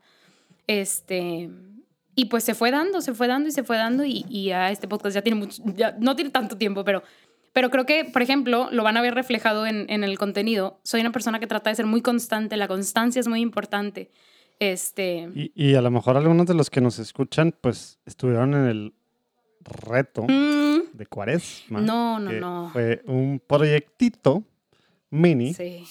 sencillito, que se aventó, que se aventó Betty, bueno, también Luis Diego, pero ahorita nos trata Luis Diego, ¿no? en diferentes cosas, uno enfocado para hombres y otro enfocado para mujeres. Y, y- y tiene que ver con todo esto que estás platicando. Mm, ¿no? Urquidi, yo no, porque eso hay que reconocerlo, a Urquidi se le ocurrió. este, este, yo no lo tenía Oye, hace- planeado. cuando estábamos en una junta que hace como dos meses, que, que alguien, bueno, estábamos en una junta semanal de Juan Diego Network y alguien dice, ah, sí, que eh, alguien se quejó de algo, de que no estaba su podcast, que pronto iba a salir, no aparecía en, en la página de Juan Diego Network. Me pongo, me pongo así a ver de que, ay, jole, aparece un chorro que eran ideas de hace dos años, ¿no? Año y medio. Y ahí salían los primeros de que reto de 40 días, tal, tal, tal. Guau. Wow. O sea, ya ahí estaba. Mira. Igual que algunos simposios que, si Dios quiere, este verano, ¿verdad, Luis Diego? Eh, van a ver la luz y así. Como que hay ideas que se han quedado ahí que espero que en algún momento En se hagan realidad. Eso es esperanzador, me habla de muchos proyectos que yo también nunca han sucedido en tres años. Sucederán. Pero tienes que subirlos a una página para que Sí, pasen. tienes que escribirlos en algún lado. Este, yo la verdad, creo que el, el reto de 45 días fue también un, un culmen o un, un punto importante dentro del ciclo de toda esta generación de contenido para mujeres. Porque yo no, yo la verdad lo creé desde esta perspectiva, desde reconocerme como persona y no necesitaba, no necesitaba ser para ser. Y entonces luego entender quién soy como persona, que soy mente, cuerpo y alma y lo importante que es el reconocimiento de todas esas partes y el, el como continuo, la continua nutrición de esas partes. Entonces, el, el- esto, re- esto de los retos de 45 días se vuelve a encontrar con, conmigo en esa situación de reflexionar quién soy y, y que no necesito hacer para ser. Y entonces justo de eso se trata el reto que yo hice, de, de más persona, Que más dije mujer. yo de cuaresma, pero está mal. Espero yo que ya que salga esto, Sí, si no pronto, espero yo que ya lo tengamos, digamos, habilitado para que tú te suscribas ahí abajo, le piques, te suscribas al link. Obviamente en Spotify así está en serial, Sí. no está en episódico, entonces lo puedes empezar a escuchar desde el día cero, desde el antes de, en este momento que estás escuchando, Ujú. ahí lo vamos a poner ahí abajo, el link, ¿verdad? Eh, pero, pero también hay una, pues, un acompañamiento co- por correo, Ujú. ¿verdad? Que, que también te puedes registrar, que espero yo ya esté habilitado ahorita que está saliendo esto, pero, pero nada más quería aclarar, es eso, es lo que acabas de decir, es un reto de 45 días. sí, nada más. Ya no es un reto de cuaresma, ¿verdad? No es de que, uy, chin, me lo perdí. No. Tú, mujer que estás escuchando, tú que estás escuchando, tienes alguna amiga, alguna, lo que sea, mujer que creas que le pueda ayudar, pásale el link ahí abajo Sí. directo a, a- a donde quiera que estés escuchando. Sí, y es un reto, o sea, relativamente sencillo, pero yo no sé, y, y estaría padre luego platicar con los demás creadores de retos, pero yo no sabía el profundo efecto que tuvo esto en la vida de muchas mujeres, porque muchas mujeres me escribieron a mi Oye, correo. y se me hace que todavía no sabes, porque yo tengo como un Sí, millón de que- mails que no les he reenviado a cada uno. Ya sé. Pero la gente que me escribió, Perdón. o sea, como que tú, tú pones allá afuera tu contenido y tratas de, de continuar tu apostolado, ¿verdad? Pero pues la cosa con los podcasts es que a veces no tienen mucha reciprocidad, o sea, en el sentido de, pues no hay un like button o un dislike. Sí, no es interactivo en el sentido casual, es on demand, Ajá. ¿verdad? Cuando quiera alguien te va a Exacto. escuchar y de repente así nos pasa en otros lugares. Oye, ¿cuál, ¿qué recomendaste en el episodio pasado? De que, pues, ¿Cuál? no sé cuál fue tu episodio Sí. que acabas de escuchar, ¿verdad? No sé. Y sí, o sea, eso no es, pues no, Sí. no es como, como Y lo único que tienes, pues a veces de feedback, creo que les digo quería decir algo, ahorita te dejo, te dejo hablar, pero creo que el único feedback que yo tengo a veces es las estadísticas de que quién me está escuchando, cuánto lo escuchan, dónde dejan de escuchar. Y entonces yo curo mi contenido un poquito, o sea, en el sentido de curar, o sea, pues depende de eso, o sea, si no escuchan cierto tema, pero otros sí, y yo quiero hablar de ese tema y quiero platicar de eso, pues platico de eso, o sea, la duración, así, o sea, yo voy curando el contenido, pero a veces no tengo feedback real, ¿no? A menos que me escriban un mensaje o que me manden un mail, que sí lo hacen, pero, pero pues esa es mi manera de comunicarme con ellas, ¿no? Pero lo que se me hace muy interesante, que sí permite esta plataforma, es que cuando te escriben un mail no te dicen, great podcast, te dicen, Beatriz te he estado escuchando y esto ha generado en mí tal cosa y en mi vida. Párrafos y párrafos Sí, exacto. párrafos. Y yo la verdad, como no son muchísimos mails, los contesto. Y entonces creo que eso hace una conexión muy padre porque la persona no siente que lanza algo en el abismo del espacio, sino... Ya, ya se están sintiendo todos los que han escrito platicando en católico y no pueden No, decir pues es mucha No se le gente. responde. Ya sé. Y platicando en católico es distinto. Tú no, o sea, tú, tú pones allá afuera pláticas, o sea, no es, o sea, conversaciones que tuviste con alguien. No le estás hablando a la persona ahí en específico y de su vida y cuestionándola. Ahora, eso es de lo que yo te quería Bueno, preguntar ya, un poquito, Betty. permiso, o sea, de eso mismo, Betty, yo, una de las cosas que yo, yo a, como te conozco, te inquietó siempre desde el principio mucho esto de de dónde viene mi autoridad para hablarle directamente a una persona acerca de feminidad, acerca de esos temas. Porque tú pues no eres Mm. teóloga, no eres, o sea, formada exclusivamente en esos temas. Pero has Sí, Todavía si encontrado... fuera licenciada. ¿verdad? Tal vez Pero fuera no, licenciada, ni a lo mejor, y sí. eh, sobre todo licenciada en, en- en ciencias de la familia y esas cosas. Eh, no, pero em, ¿qué onda con eso? O sea, porque ha sido todo un caminar también esa parte, ¿no? Encontrar que, no, sí tienes mucha autoridad para hablar de esto. Sí, y creo que ahí viene, porque fíjate que sí, sí ha sido una pelea alguna vez interna, porque les digo, yo a veces soy dura conmigo misma y con la vara que me, me mido, entonces a veces digo, Beatriz, pero tú no eres licenciada en ciencias de la familia o no eres psicóloga. Y les digo, yo no soy psicóloga, pero te digo que, o sea, bien, pero sí es un conflicto que alguna vez he tenido, como que, ¿cómo yo voy a hablar de este tema, no?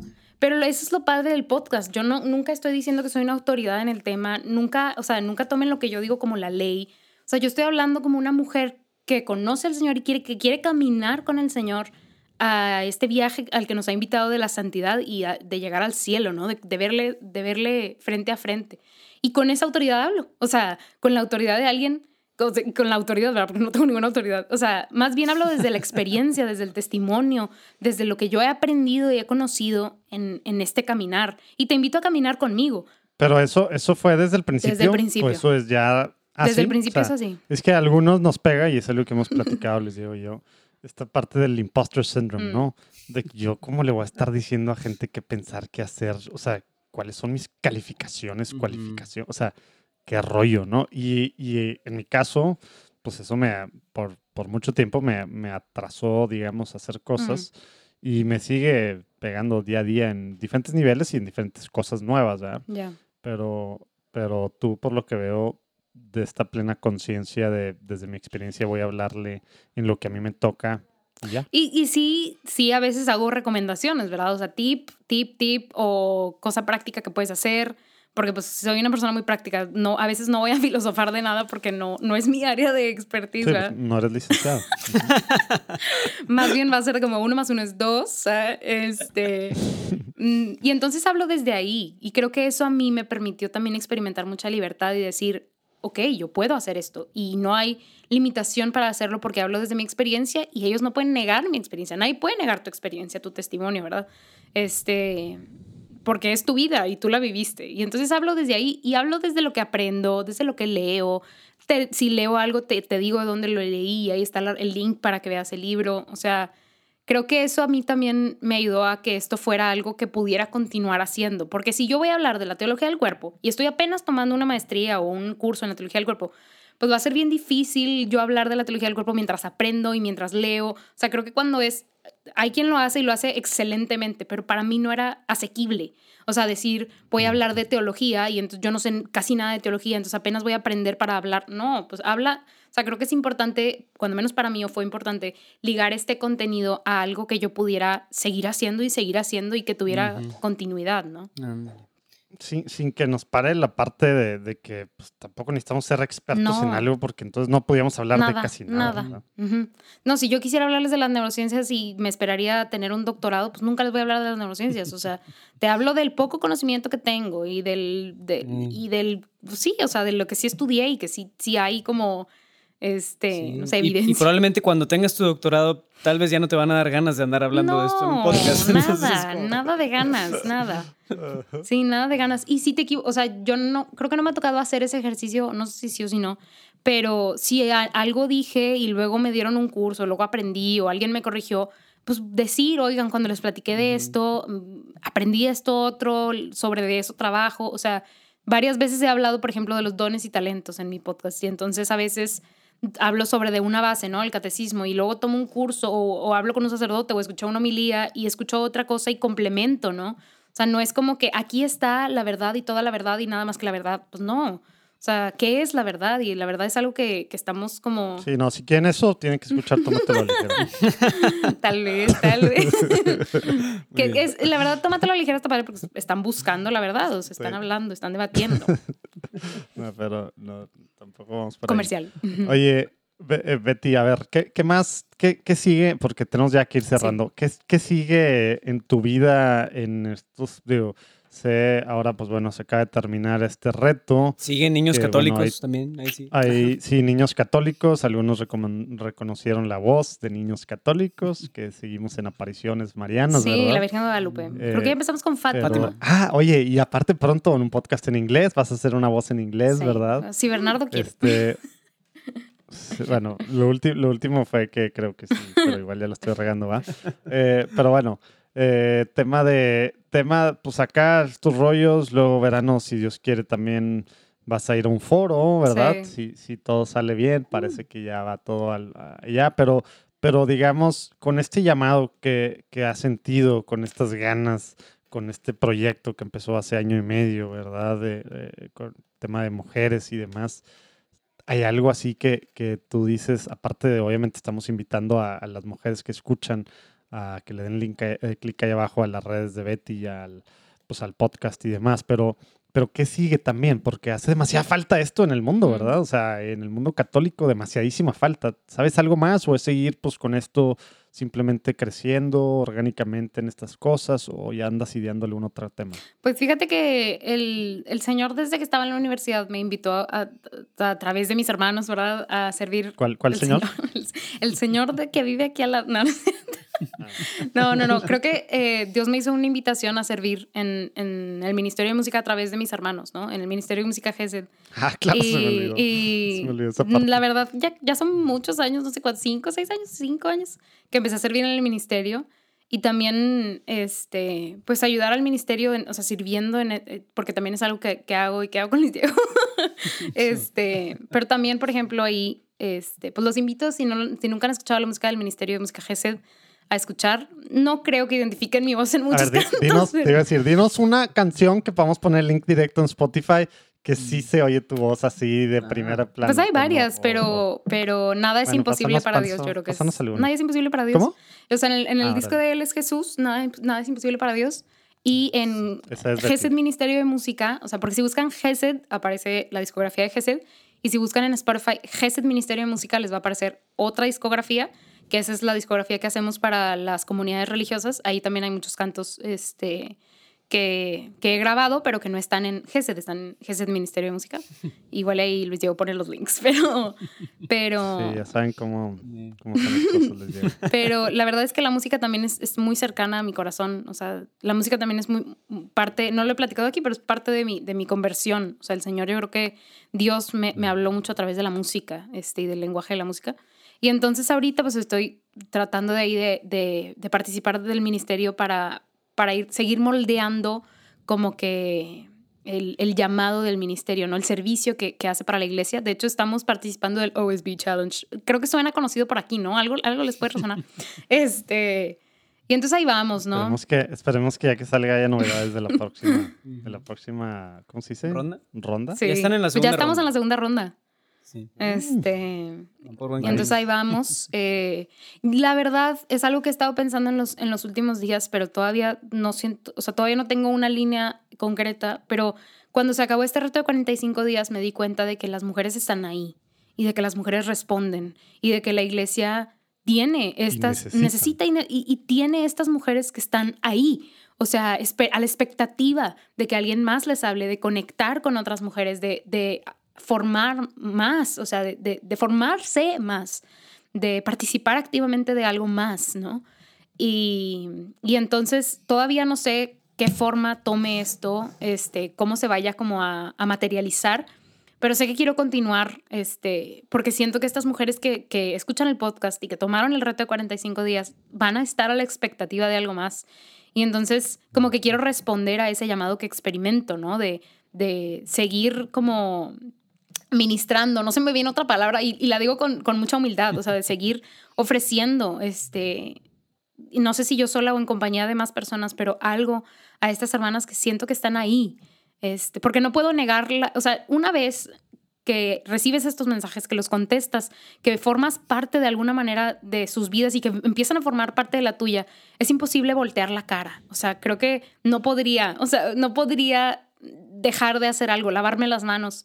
Y no porque yo sea necesaria, o sea, no, puede haber otra persona que lo haga igual o mejor que yo, pero creo que em, experimento como el llamado a, a seguir haciendo para mis hermanas, y no porque necesite hacerlo, sino porque quiero hacerlo y creo que es importante seguirlo haciendo, ¿no? Este. Pues ahí les vamos a estar platicando las novedades de lo que sea que venga y luego ya nos, nos irás también platicando en algunos de los otros espacios. Sí. Para empezar en las respuestas el amor de... Eh, pues, pues sí, de, de, este año yo, yo realmente sí, sí me, me, emociona con este tema que vas a, yo estoy asumiendo que sí se va, se a ir, ya diste el primer ya, pago, ajá, ya del el primer tema del, del, Given, del Given Institute Forum, o Given, Forum, no sé cómo se dice, pero, pero creo que eso puede ser algo súper importante para, para lo que sigue en este tema de para con mujeres latinas, eh, pues hacer, hacer, pues hacer lo que estás haciendo escalarlo y aprender demasiado. De, pues sí, nos, llevan, así como tú aprendiste de estas tres en The Abiding Together, eh, pues ellos están haciendo demasiadas cosas allá, ¿verdad? Y, tenemos que aprender y tenemos que ver qué cosas funcionan y qué cosas no, pero también la relación, todo esto, hijo, va a estar. Sí, y Michelle va a estar en la conferencia, entonces en el foro. Te digo que la vas a entrevistar, va a ser una de las. Este, y sí, pues les pido que, que, sigan orando por, por este proyecto, porque este, este Given Forum, o sea, que les platico, este, que ahí me enteré por Kiddy, me enteré por Abiding Together y fue como, ok, me voy a inscribir, a ver qué pasa, me voy a inscribir, porque es un congreso pues para mujeres los que escucharon esto a inicios de año estuvieron escuchando ahí algunos anuncios. Sí. Este, y pues total me inscribí, me aceptaron y luego fue como hay que hacer el pago. Pues como dice Urquidi, ya hice el primer pago que es non-refundable, entonces estamos esperando que todo salga bien. ¿Tienes Patreon o algo así o no? No, Lumen Media tiene un Patreon. este... Bueno Métanse ahí y digan que es para. Pongan que el pledge es para Betty. Eso no es para Luis Diego. Eso no es para Luis Diego. No, para broma. Si alguien quiere apoyar a que sí pueda ir, porque esto es en Washington en junio, si alguien quiere apoyar, ahí abajo vamos a poner los datos. Digo, escriban, escríbanle un DM en cualquiera de sus redes sociales o mail o no sé qué quieras que pongamos ahí abajo, pero fuera de broma. ¿eh? Sí. Si queremos impulsar a que se haya estos temas eh, para, para mujeres dentro de la iglesia de la forma pues tan única en lo que lo está haciendo Betty, tenemos que apoyar, ¿verdad? O sea, es un tema que la oración es la base y es demasiado importante, pero también necesitamos en la parte económica apoyar, ¿verdad? Claro. Entonces, bueno, ahí abajo vamos a poner los datos. Y yo le auguro también mucho éxito a esto porque The Given Forum sí es un foro de cinco días en donde hay formación y en donde hay como convivencia, pero lo, muy, lo que tiene muy interesante este foro es que también incluye, literalmente con la membresía que estás pagando, eh, ah, un año de acompañamiento. Porque cuando tú te inscribes, inscribes un proyecto o sea, a ti no te aceptan porque eres bien activa en la iglesia, te aceptan porque tienes un proyecto dentro de las cuatro áreas que ellas ofrecen formación. Este, y yo inscribí este proyecto de mujeres, o sea, inscribí todo esto de seguir cultivando una comunidad para mujeres, el podcast, todo esto, o sea, y, no como de algo, una forma amorfa, porque todavía no sé qué forma va a tomar, pero incluye un año de acompañamiento para hacer este proyecto de realidad. De hecho, tú te comprometes al firmar tu carta de, o sea, la carta que mandas para que te acepten, a sí, de hecho cuando también cuando haces el pago del registro, te comprometes a entregar avances, dos avances anuales, o sea, reportes, eh, creo que de manera mensual tienes una sesión de acompañamiento. Y yo, yo entré en la parte de artist. ¿Por qué? Porque creo que esto que hacemos es como arte. este es arte. si hay algún curador de arte, dudo que diga que es arte. Pero Un licenciado. licenciado en arte. este no, no, no, pero yo entré en la categoría, más bien me aceptaron en la, en la categoría de artist. Em, y entonces, pues junto con, les digo, con, el, con la membresía al, Congreso de cinco días viene también un año de acompañamiento. Entonces, creo que también viene bendición por esa parte y viene también formación y, y, creo que con eso se puede lograr algo muy, muy padre. Que creo que sobrepasa lo que nosotros tres y lo que, los que nos están escuchando, sobrepasa lo que podamos imaginar que esto se puede convertir. Entonces, pues sigamos poniendo el, el pie ahí en la línea. Pues hay que pedir mucho por eso. Oye, bueno, pues esto se me hace que potencialmente, con lo que nos falta de preguntas rápidas, que de repente no son tan rápidas, puede convertirse en el episodio más largo de la historia de Platicando en Católico. ¿Ves? Entonces vamos, vamos a, vamos a darle a la sección de preguntas rápidas. Vamos a alternarnos. Luis, Diego y yo, ya sabes cómo funcionan. Eh, simplemente la idea, esa es la idea, que una oración, ¿verdad? Eh, respondas eh, a bote pronto, pues lo que sea. Entonces voy a empezar y luego, pues así nos vamos a alternar, Luis Diego. Ok.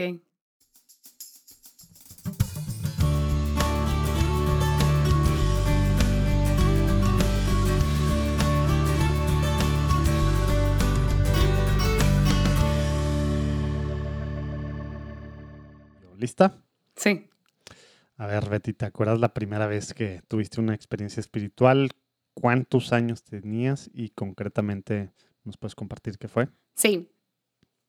Te voy a hacer una oración con muchos nexos. Tendría ocho años y fue el día de la resurrección en una de las misiones que fui con mi familia.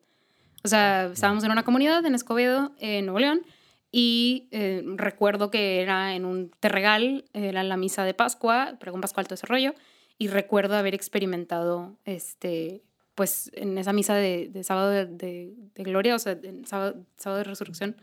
eh, O sea, ¿la, la misa de fuego nuevo o de qué hablas? sí, sí, la de fuego nuevo, perdón. Este, en esa misa Que dura como que se lee casi toda la Biblia. ¿verdad? recuerdo ahí haber Y a experimentado. los ocho años sentiste algo así, no me yo a los ocho años, lo único que quería hacer en esa misa era huir. Yo creo que toda la Semana Santa me llevó y toda la, experiencia me llevó a, a- a valorar ese momento o a entender que ese momento era importante y en ese momento experimenté este que experimenté algo, o sea, tuve una experiencia este en, en esta vida con Dios. Wow. Tres años después de Santa Teresita, pero bueno, ya entiendo Yes. por qué crees que... Ella es una santa doctora de la iglesia, no la comparen con Tú eres la Ya que sé, dijo ya que sé, ya sé, creías ya sé. que no estabas al nivel todavía. Todavía yo no sé todavía.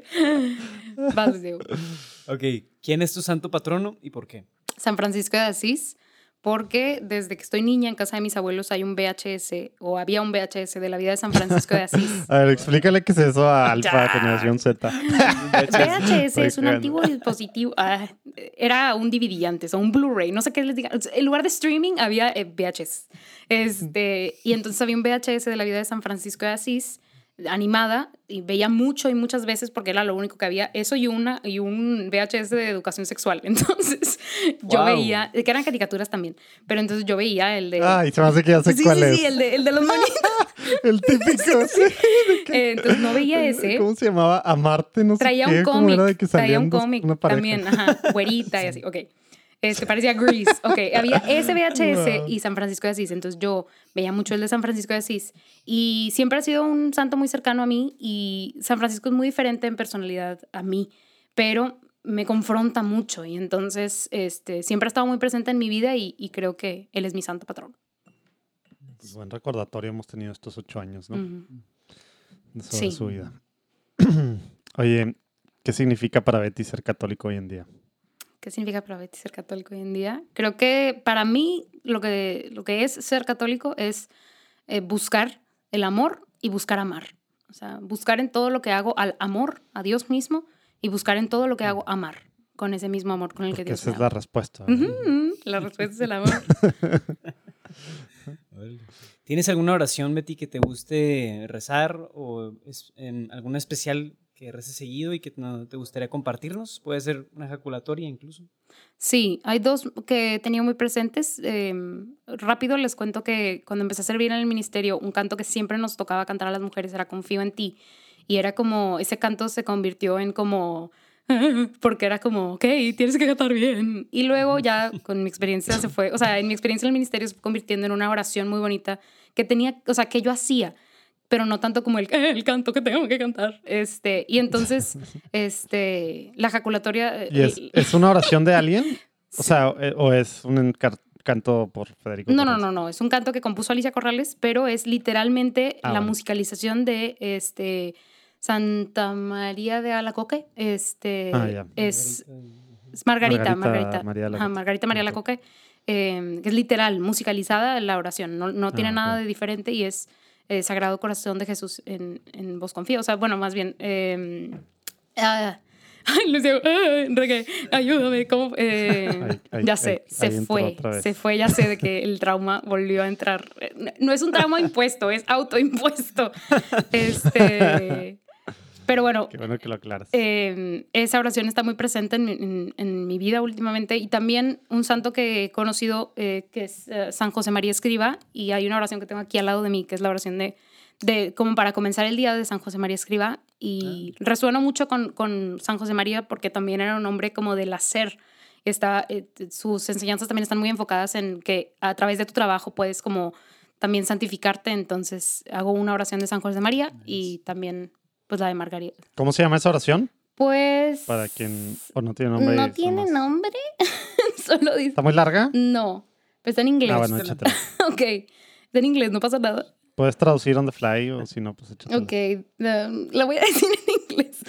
Pero dice, Vas. Oh God, through the meditation of Mary our Mother, you're granted, you granted your priest, San Jose Maria, countless graces, choosing him as most faithful instrument to found Opus Dei, a way to sanctification in daily work and in the fulfillment of the Christian's ordinary duties. Grant that I, too, may learn to turn all the circumstances and events of my life into occasions of loving you and serving the Church, the Pope, and all the souls with joy and simplicity, lighting up the pathways of this earth with faith and love. Deign to grant me, through the intercession of Saint Jose Maria, the favor of, y haces tu request, Amen. Y ya haces un, eh, un Padre Nuestro y una Ave María. Y un Un Our. Father, perdón. Ajá, Our, Fa- Oye, Our está- Father, Hail Mary. sí, ¿no? Oye, está padre. Sí, está les paso una foto. Y, y quien no sabe nada de él, después de que tú lo tienes en inglés, sabe pensar que es inglés o gringo. ¿verdad? Pero, No. pero no, ¿verdad? Su idioma sí era español, pero a. Betty le gusta traducir. No, es que me la idioma. regaló mi tía que vive en Dallas. Este, les paso igual y escrita la oración para que la tengan y la puedan poner ahí. Pero no, San José María En es español, español. en su original. Es, ajá, es, es español, español. Oye, Betty, para los dos ingenieros que siguen escuchando esto, un tip, un tip práctico eh, que, que nos puedas pasar para, pues para empezar a hacer hoy mañana, dependiendo cuando estamos haciendo, digo, escuchando este, esta parte de este episodio, para poder caminar hacia la santidad, para ser santos, ¿qué tenemos que empezar a hacer? Claro, yo creo que nuestra memoria, o sea, como, como humanos, ¿verdad? Como seres finitos, a veces nos juega eh, en contra. No siempre recordamos lo que tenemos que hacer o lo que deberíamos de hacer. Y pues somos seres muy af- afectivos, no muy afectivos, afectivos. Entonces a veces pues no tienes ganas de, de- acordarte ni siquiera del Señor, ni te acuerdas y, dejas que tu carne te controle a veces, ¿no? Entonces creo que es muy importante ayudarnos y ayudar a nuestra memoria. Entonces, cerca de ustedes, en, en su escritorio de trabajo, tengan una estampita con una oración. Yo aquí tengo un- una cosita de San Francisco de Asís con una oración súper cortita, pero está en italiano y esa no se las voy a leer. Este, este, mm, que la- Por lo menos en español tienes. no, ya sé que no, esta no, no, no sé cómo decírselas. Pero tengan, tengan cerca de ustedes este, algo que les recuerde, o sea, al Señor, si, si están buscando al Señor, que les recuerde cuál es su propósito de vida, porque se nos olvida, se nos olvida, los problemas son reales, nuestras emociones son reales y a veces no colaboran para la vida que queremos vivir. Este, y entonces tengan cerca de ustedes eh, una imagen de, de la Virgen, y no, no nada más por tenerla y que esa sea la que les lleve a, a ser santos, sino para que les recuerde cuál es su propósito en esta vida, para que no, no se les olvide, ayuden a su memoria a no olvidar cuál es el verdadero propósito por el cual estamos aquí, porque es muy, muy fácil olvidar. Padrísimo. Betty, ¿algún libro que nos puedas recomendar? Sí, un libro que cambió mi vida se llama El suicidio de San Francisco. Wow. Este, Se oye así como que muy... ese libro polémico. me lo regaló el padre Marcelo Varela. Es uno de los libros que dejó para la comunidad. Por algo lo Eh, dejó. Sí, Ah, se llama El suicidio de San Francisco. Yo lo leía y decía que es este libro, es apócrifo, este, pero no, eh, habla de cómo San Francisco es- está escrito por Santiago Martín, que es un sacerdote jesuita, si no estoy mal, eh, Ujú. que es muy a veces controversial, pero este Es primo, primo de James, ¿no? creo que es, yo no, es, no. él, es, es- es él. Este, él en español, ujú, ujú. Em, James, James es Santiago. Martín. Eh, él escribe ese libro, James Bond, él escribe ese libro para eh, demostrar que San Francisco era un ser humano normal. O sea, que tenía, eh, que se enojaba, que estaba triste, que estuvo muy enfermo, muy debilitado. Y te muestra una cara de San Francisco muy realista. Son los últimos años de San Francisco y es una novela histórica. Este, toma parte del, de la realidad y también hay ciertos personajes que no son reales y ciertos eventos que están pues eh, amplificados. Pero ese libro lo único que quiere hacer es mostrarte que los santos son reales, que son personas reales, que se equivocan, se caen, pero se vuelven a parar. Y entonces ese libro cambió mi perspectiva que yo tenía de mi santo patrón, de San Francisco de Asís, y lo puso en un lugar humano, real y cercano. Y entonces les recomiendo mucho El suicidio de San Francisco de Santiago Martín. Ahí lo vamos a poner ahí abajo. Oye, ¿alguna cosa por la que quisieras que, que nosotros, bueno, el equipo de Juan Diego Network y los que están escuchando, cuando quiera que estén escuchando, platicando en católico, intercediéramos, pidiéramos. Claro, yo la verdad les pediría mucha oración por la, los hombres y las mujeres eh, eh, actualmente, sobre todo por esta batalla campal del feminismo. O sea, por los humanos. Sí, pero no, sobre todo por las mujeres. O sea, creo que es, es importante reconocer al hombre y su, y su lugar. Eh, es hermosísimo que estemos en el año de San José, porque la paternidad es importante, pero oremos por todas estas mujeres que están buscando eh, pues tal vez el, no correcto empoderamiento de la mujer, que están buscando eh, ponerse sobre el hombre, que, se alejan de la verdadera feminidad, que buscan otras cosas, ¿verdad? Más allá que el, del empoderamiento de la mujer y el salario igualitario. Oremos por esas mujeres que, pues pues, no sé, que han tal vez en su corazón tergiversado el verdadero sentido de lo que es ser mujer y quieren otras cosas. en muchos sentidos. Sí, y es importante, aunque no comulguen con sus ideas, oren por ellas. Alguien tiene que orar por ellas. La Virgen de Fátima eso nos enseñó, oremos por aquí, por esos que no oran. Y también algo que, que batallamos muchos católicos, ¿verdad? Y creo que como iglesia en general, también con ellas juntos luchar y colaborar en las cosas en las que sí comulgamos, claro, ¿verdad? Claro.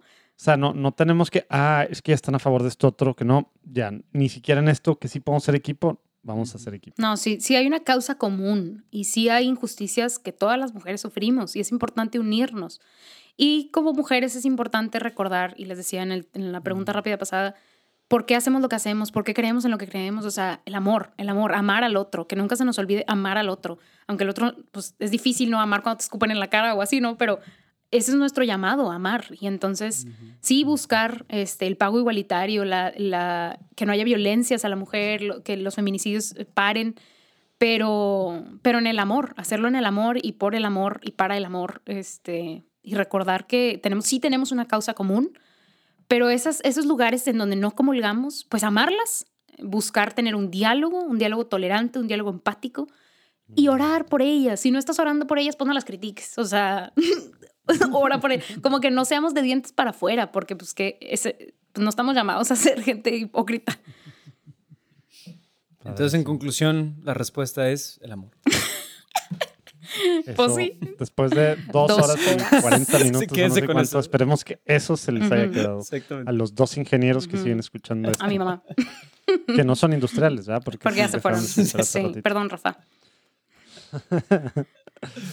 Oye, tipos, muchas gracias por acompañarnos este episodio de Platicando en Católico. Ojalá que todos los que están escuchando, sean mujeres o no, puedan compartir pues la respuesta, que la respuesta es el amor, puedan compartirlo, que puedan disfrutar del contenido, aprovecharlo y también, bueno, ahora en los próximos meses, previo a, y esperemos saber ahí qué, qué se te ocurre, qué se nos ocurre para también aprovechar tu tiempo ya en el Given Forum para, para compartirlo con el mundo. Tenemos que saber estas cosas que están pasando, eh, cómo apoyar, ¿verdad? Como ya decimos hace rato, ahí abajo vienen las formas, ¿verdad? Pero, pero también, bueno, tenemos que visibilizar lo que estás haciendo, que hace tanto falta, tanto bien en la iglesia, ¿no? Entonces, bueno, lo que sí, así como los agentes de seguros, ya saben, ya se lo saben, no dejamos que se nos vaya alguien sin que nos pueda recomendar a un par de personas al menos con las que podamos seguir platicando, que están haciendo cosas padrísimas desde su trinchera. ¿A quién nos recomiendas, Betty?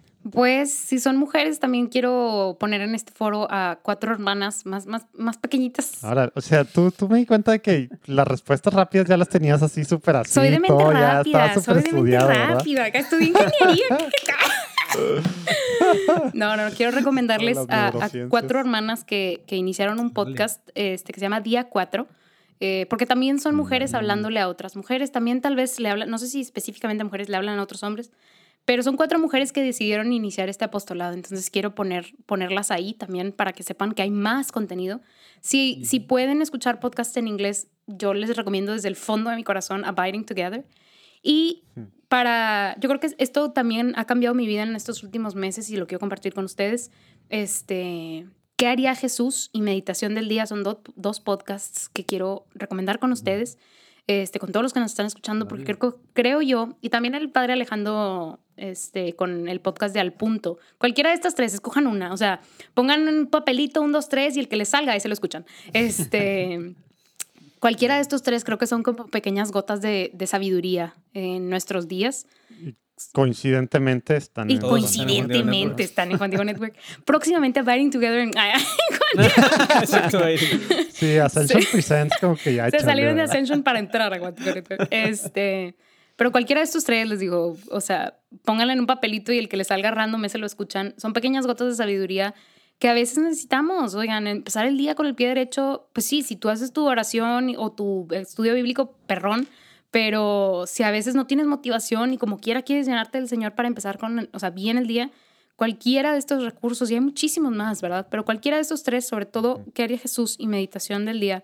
Son la reflexión del Evangelio diario. Entonces, padrísimo poder escuchar la palabra de Dios y una pequeña reflexión como para empezar el día. Y el Padre Alejandro es mind blowing. O sea, sí, es otro, boleto. Entonces. Lástima que están tan cortitos y que solo son una vez a la semana, ¿verdad? Pero pues es al punto. Sí, sí, precisamente. sí. Literal, literal. Si alguna vez, si no han escuchado una homilía del padre, díganle, padre, suba sus homilías, por favor, manden el mensaje, hostíguenlo. Pues antes, antes sí la subía cuando estaba acá en Fátima, ¿verdad? Pero... ustedes hostíguenlo, es buenísimo. Este, y si no, pues lean sus libros. Yo estoy, yo ya quiero comprar uno de sus libros, este, que no, que se compra solamente. no, uno que no sale. Y otro, otro que no he podido pedir porque solo lo venden en una biblioteca que está bien raro, que lo tienes que pedir, no sé cuál. Bueno, pero lean su libro, Vicios y Virtudes. el padre Alejandro es otro show, otro boleto, otro show, no show, show. este, otro boleto. Y, y, creo que esto nos puede ayudar a, a perseguir la santidad, a, a, arrebatar la santidad, no la gracia. Órale, padrísimo. Pues Betty, los dos ingenieros que aguantaron hasta ahorita. Me lo agradezco. Industriales, obviamente. Dios los bendiga. Gracias por acompañarnos. Vamos a pedir por, por las mujeres, por los hombres, por, por el, todo lo que trae estos próximos meses Betty. Y acuérdense que pueden ahí abajo apoyar. O a lo mejor tú no puedes, pero puedes, conoces a alguien que pueda apoyar. Todo sirve. 10 dólares, 20 dólares, 50 dólares, 100 dólares, todo apoyo, todo sirve, ¿verdad? Y todo es importante precisamente para esta labor tan importante que, que se necesita hacer y que pues Betty ya empezó a hacer, ¿verdad? Vamos a apoyar a que esto pueda seguir y pueda llegar, así como decías al principio, medio broma, ¿verdad? Las 100 mil, eh, que, que sí llegue muy pronto a, las 100 mil y que eso solo sea el comienzo, ¿verdad? Pero bueno. Dios los bendiga, gracias por acompañarnos, nos vemos próximo lunes. Cuídense amigos. Bye.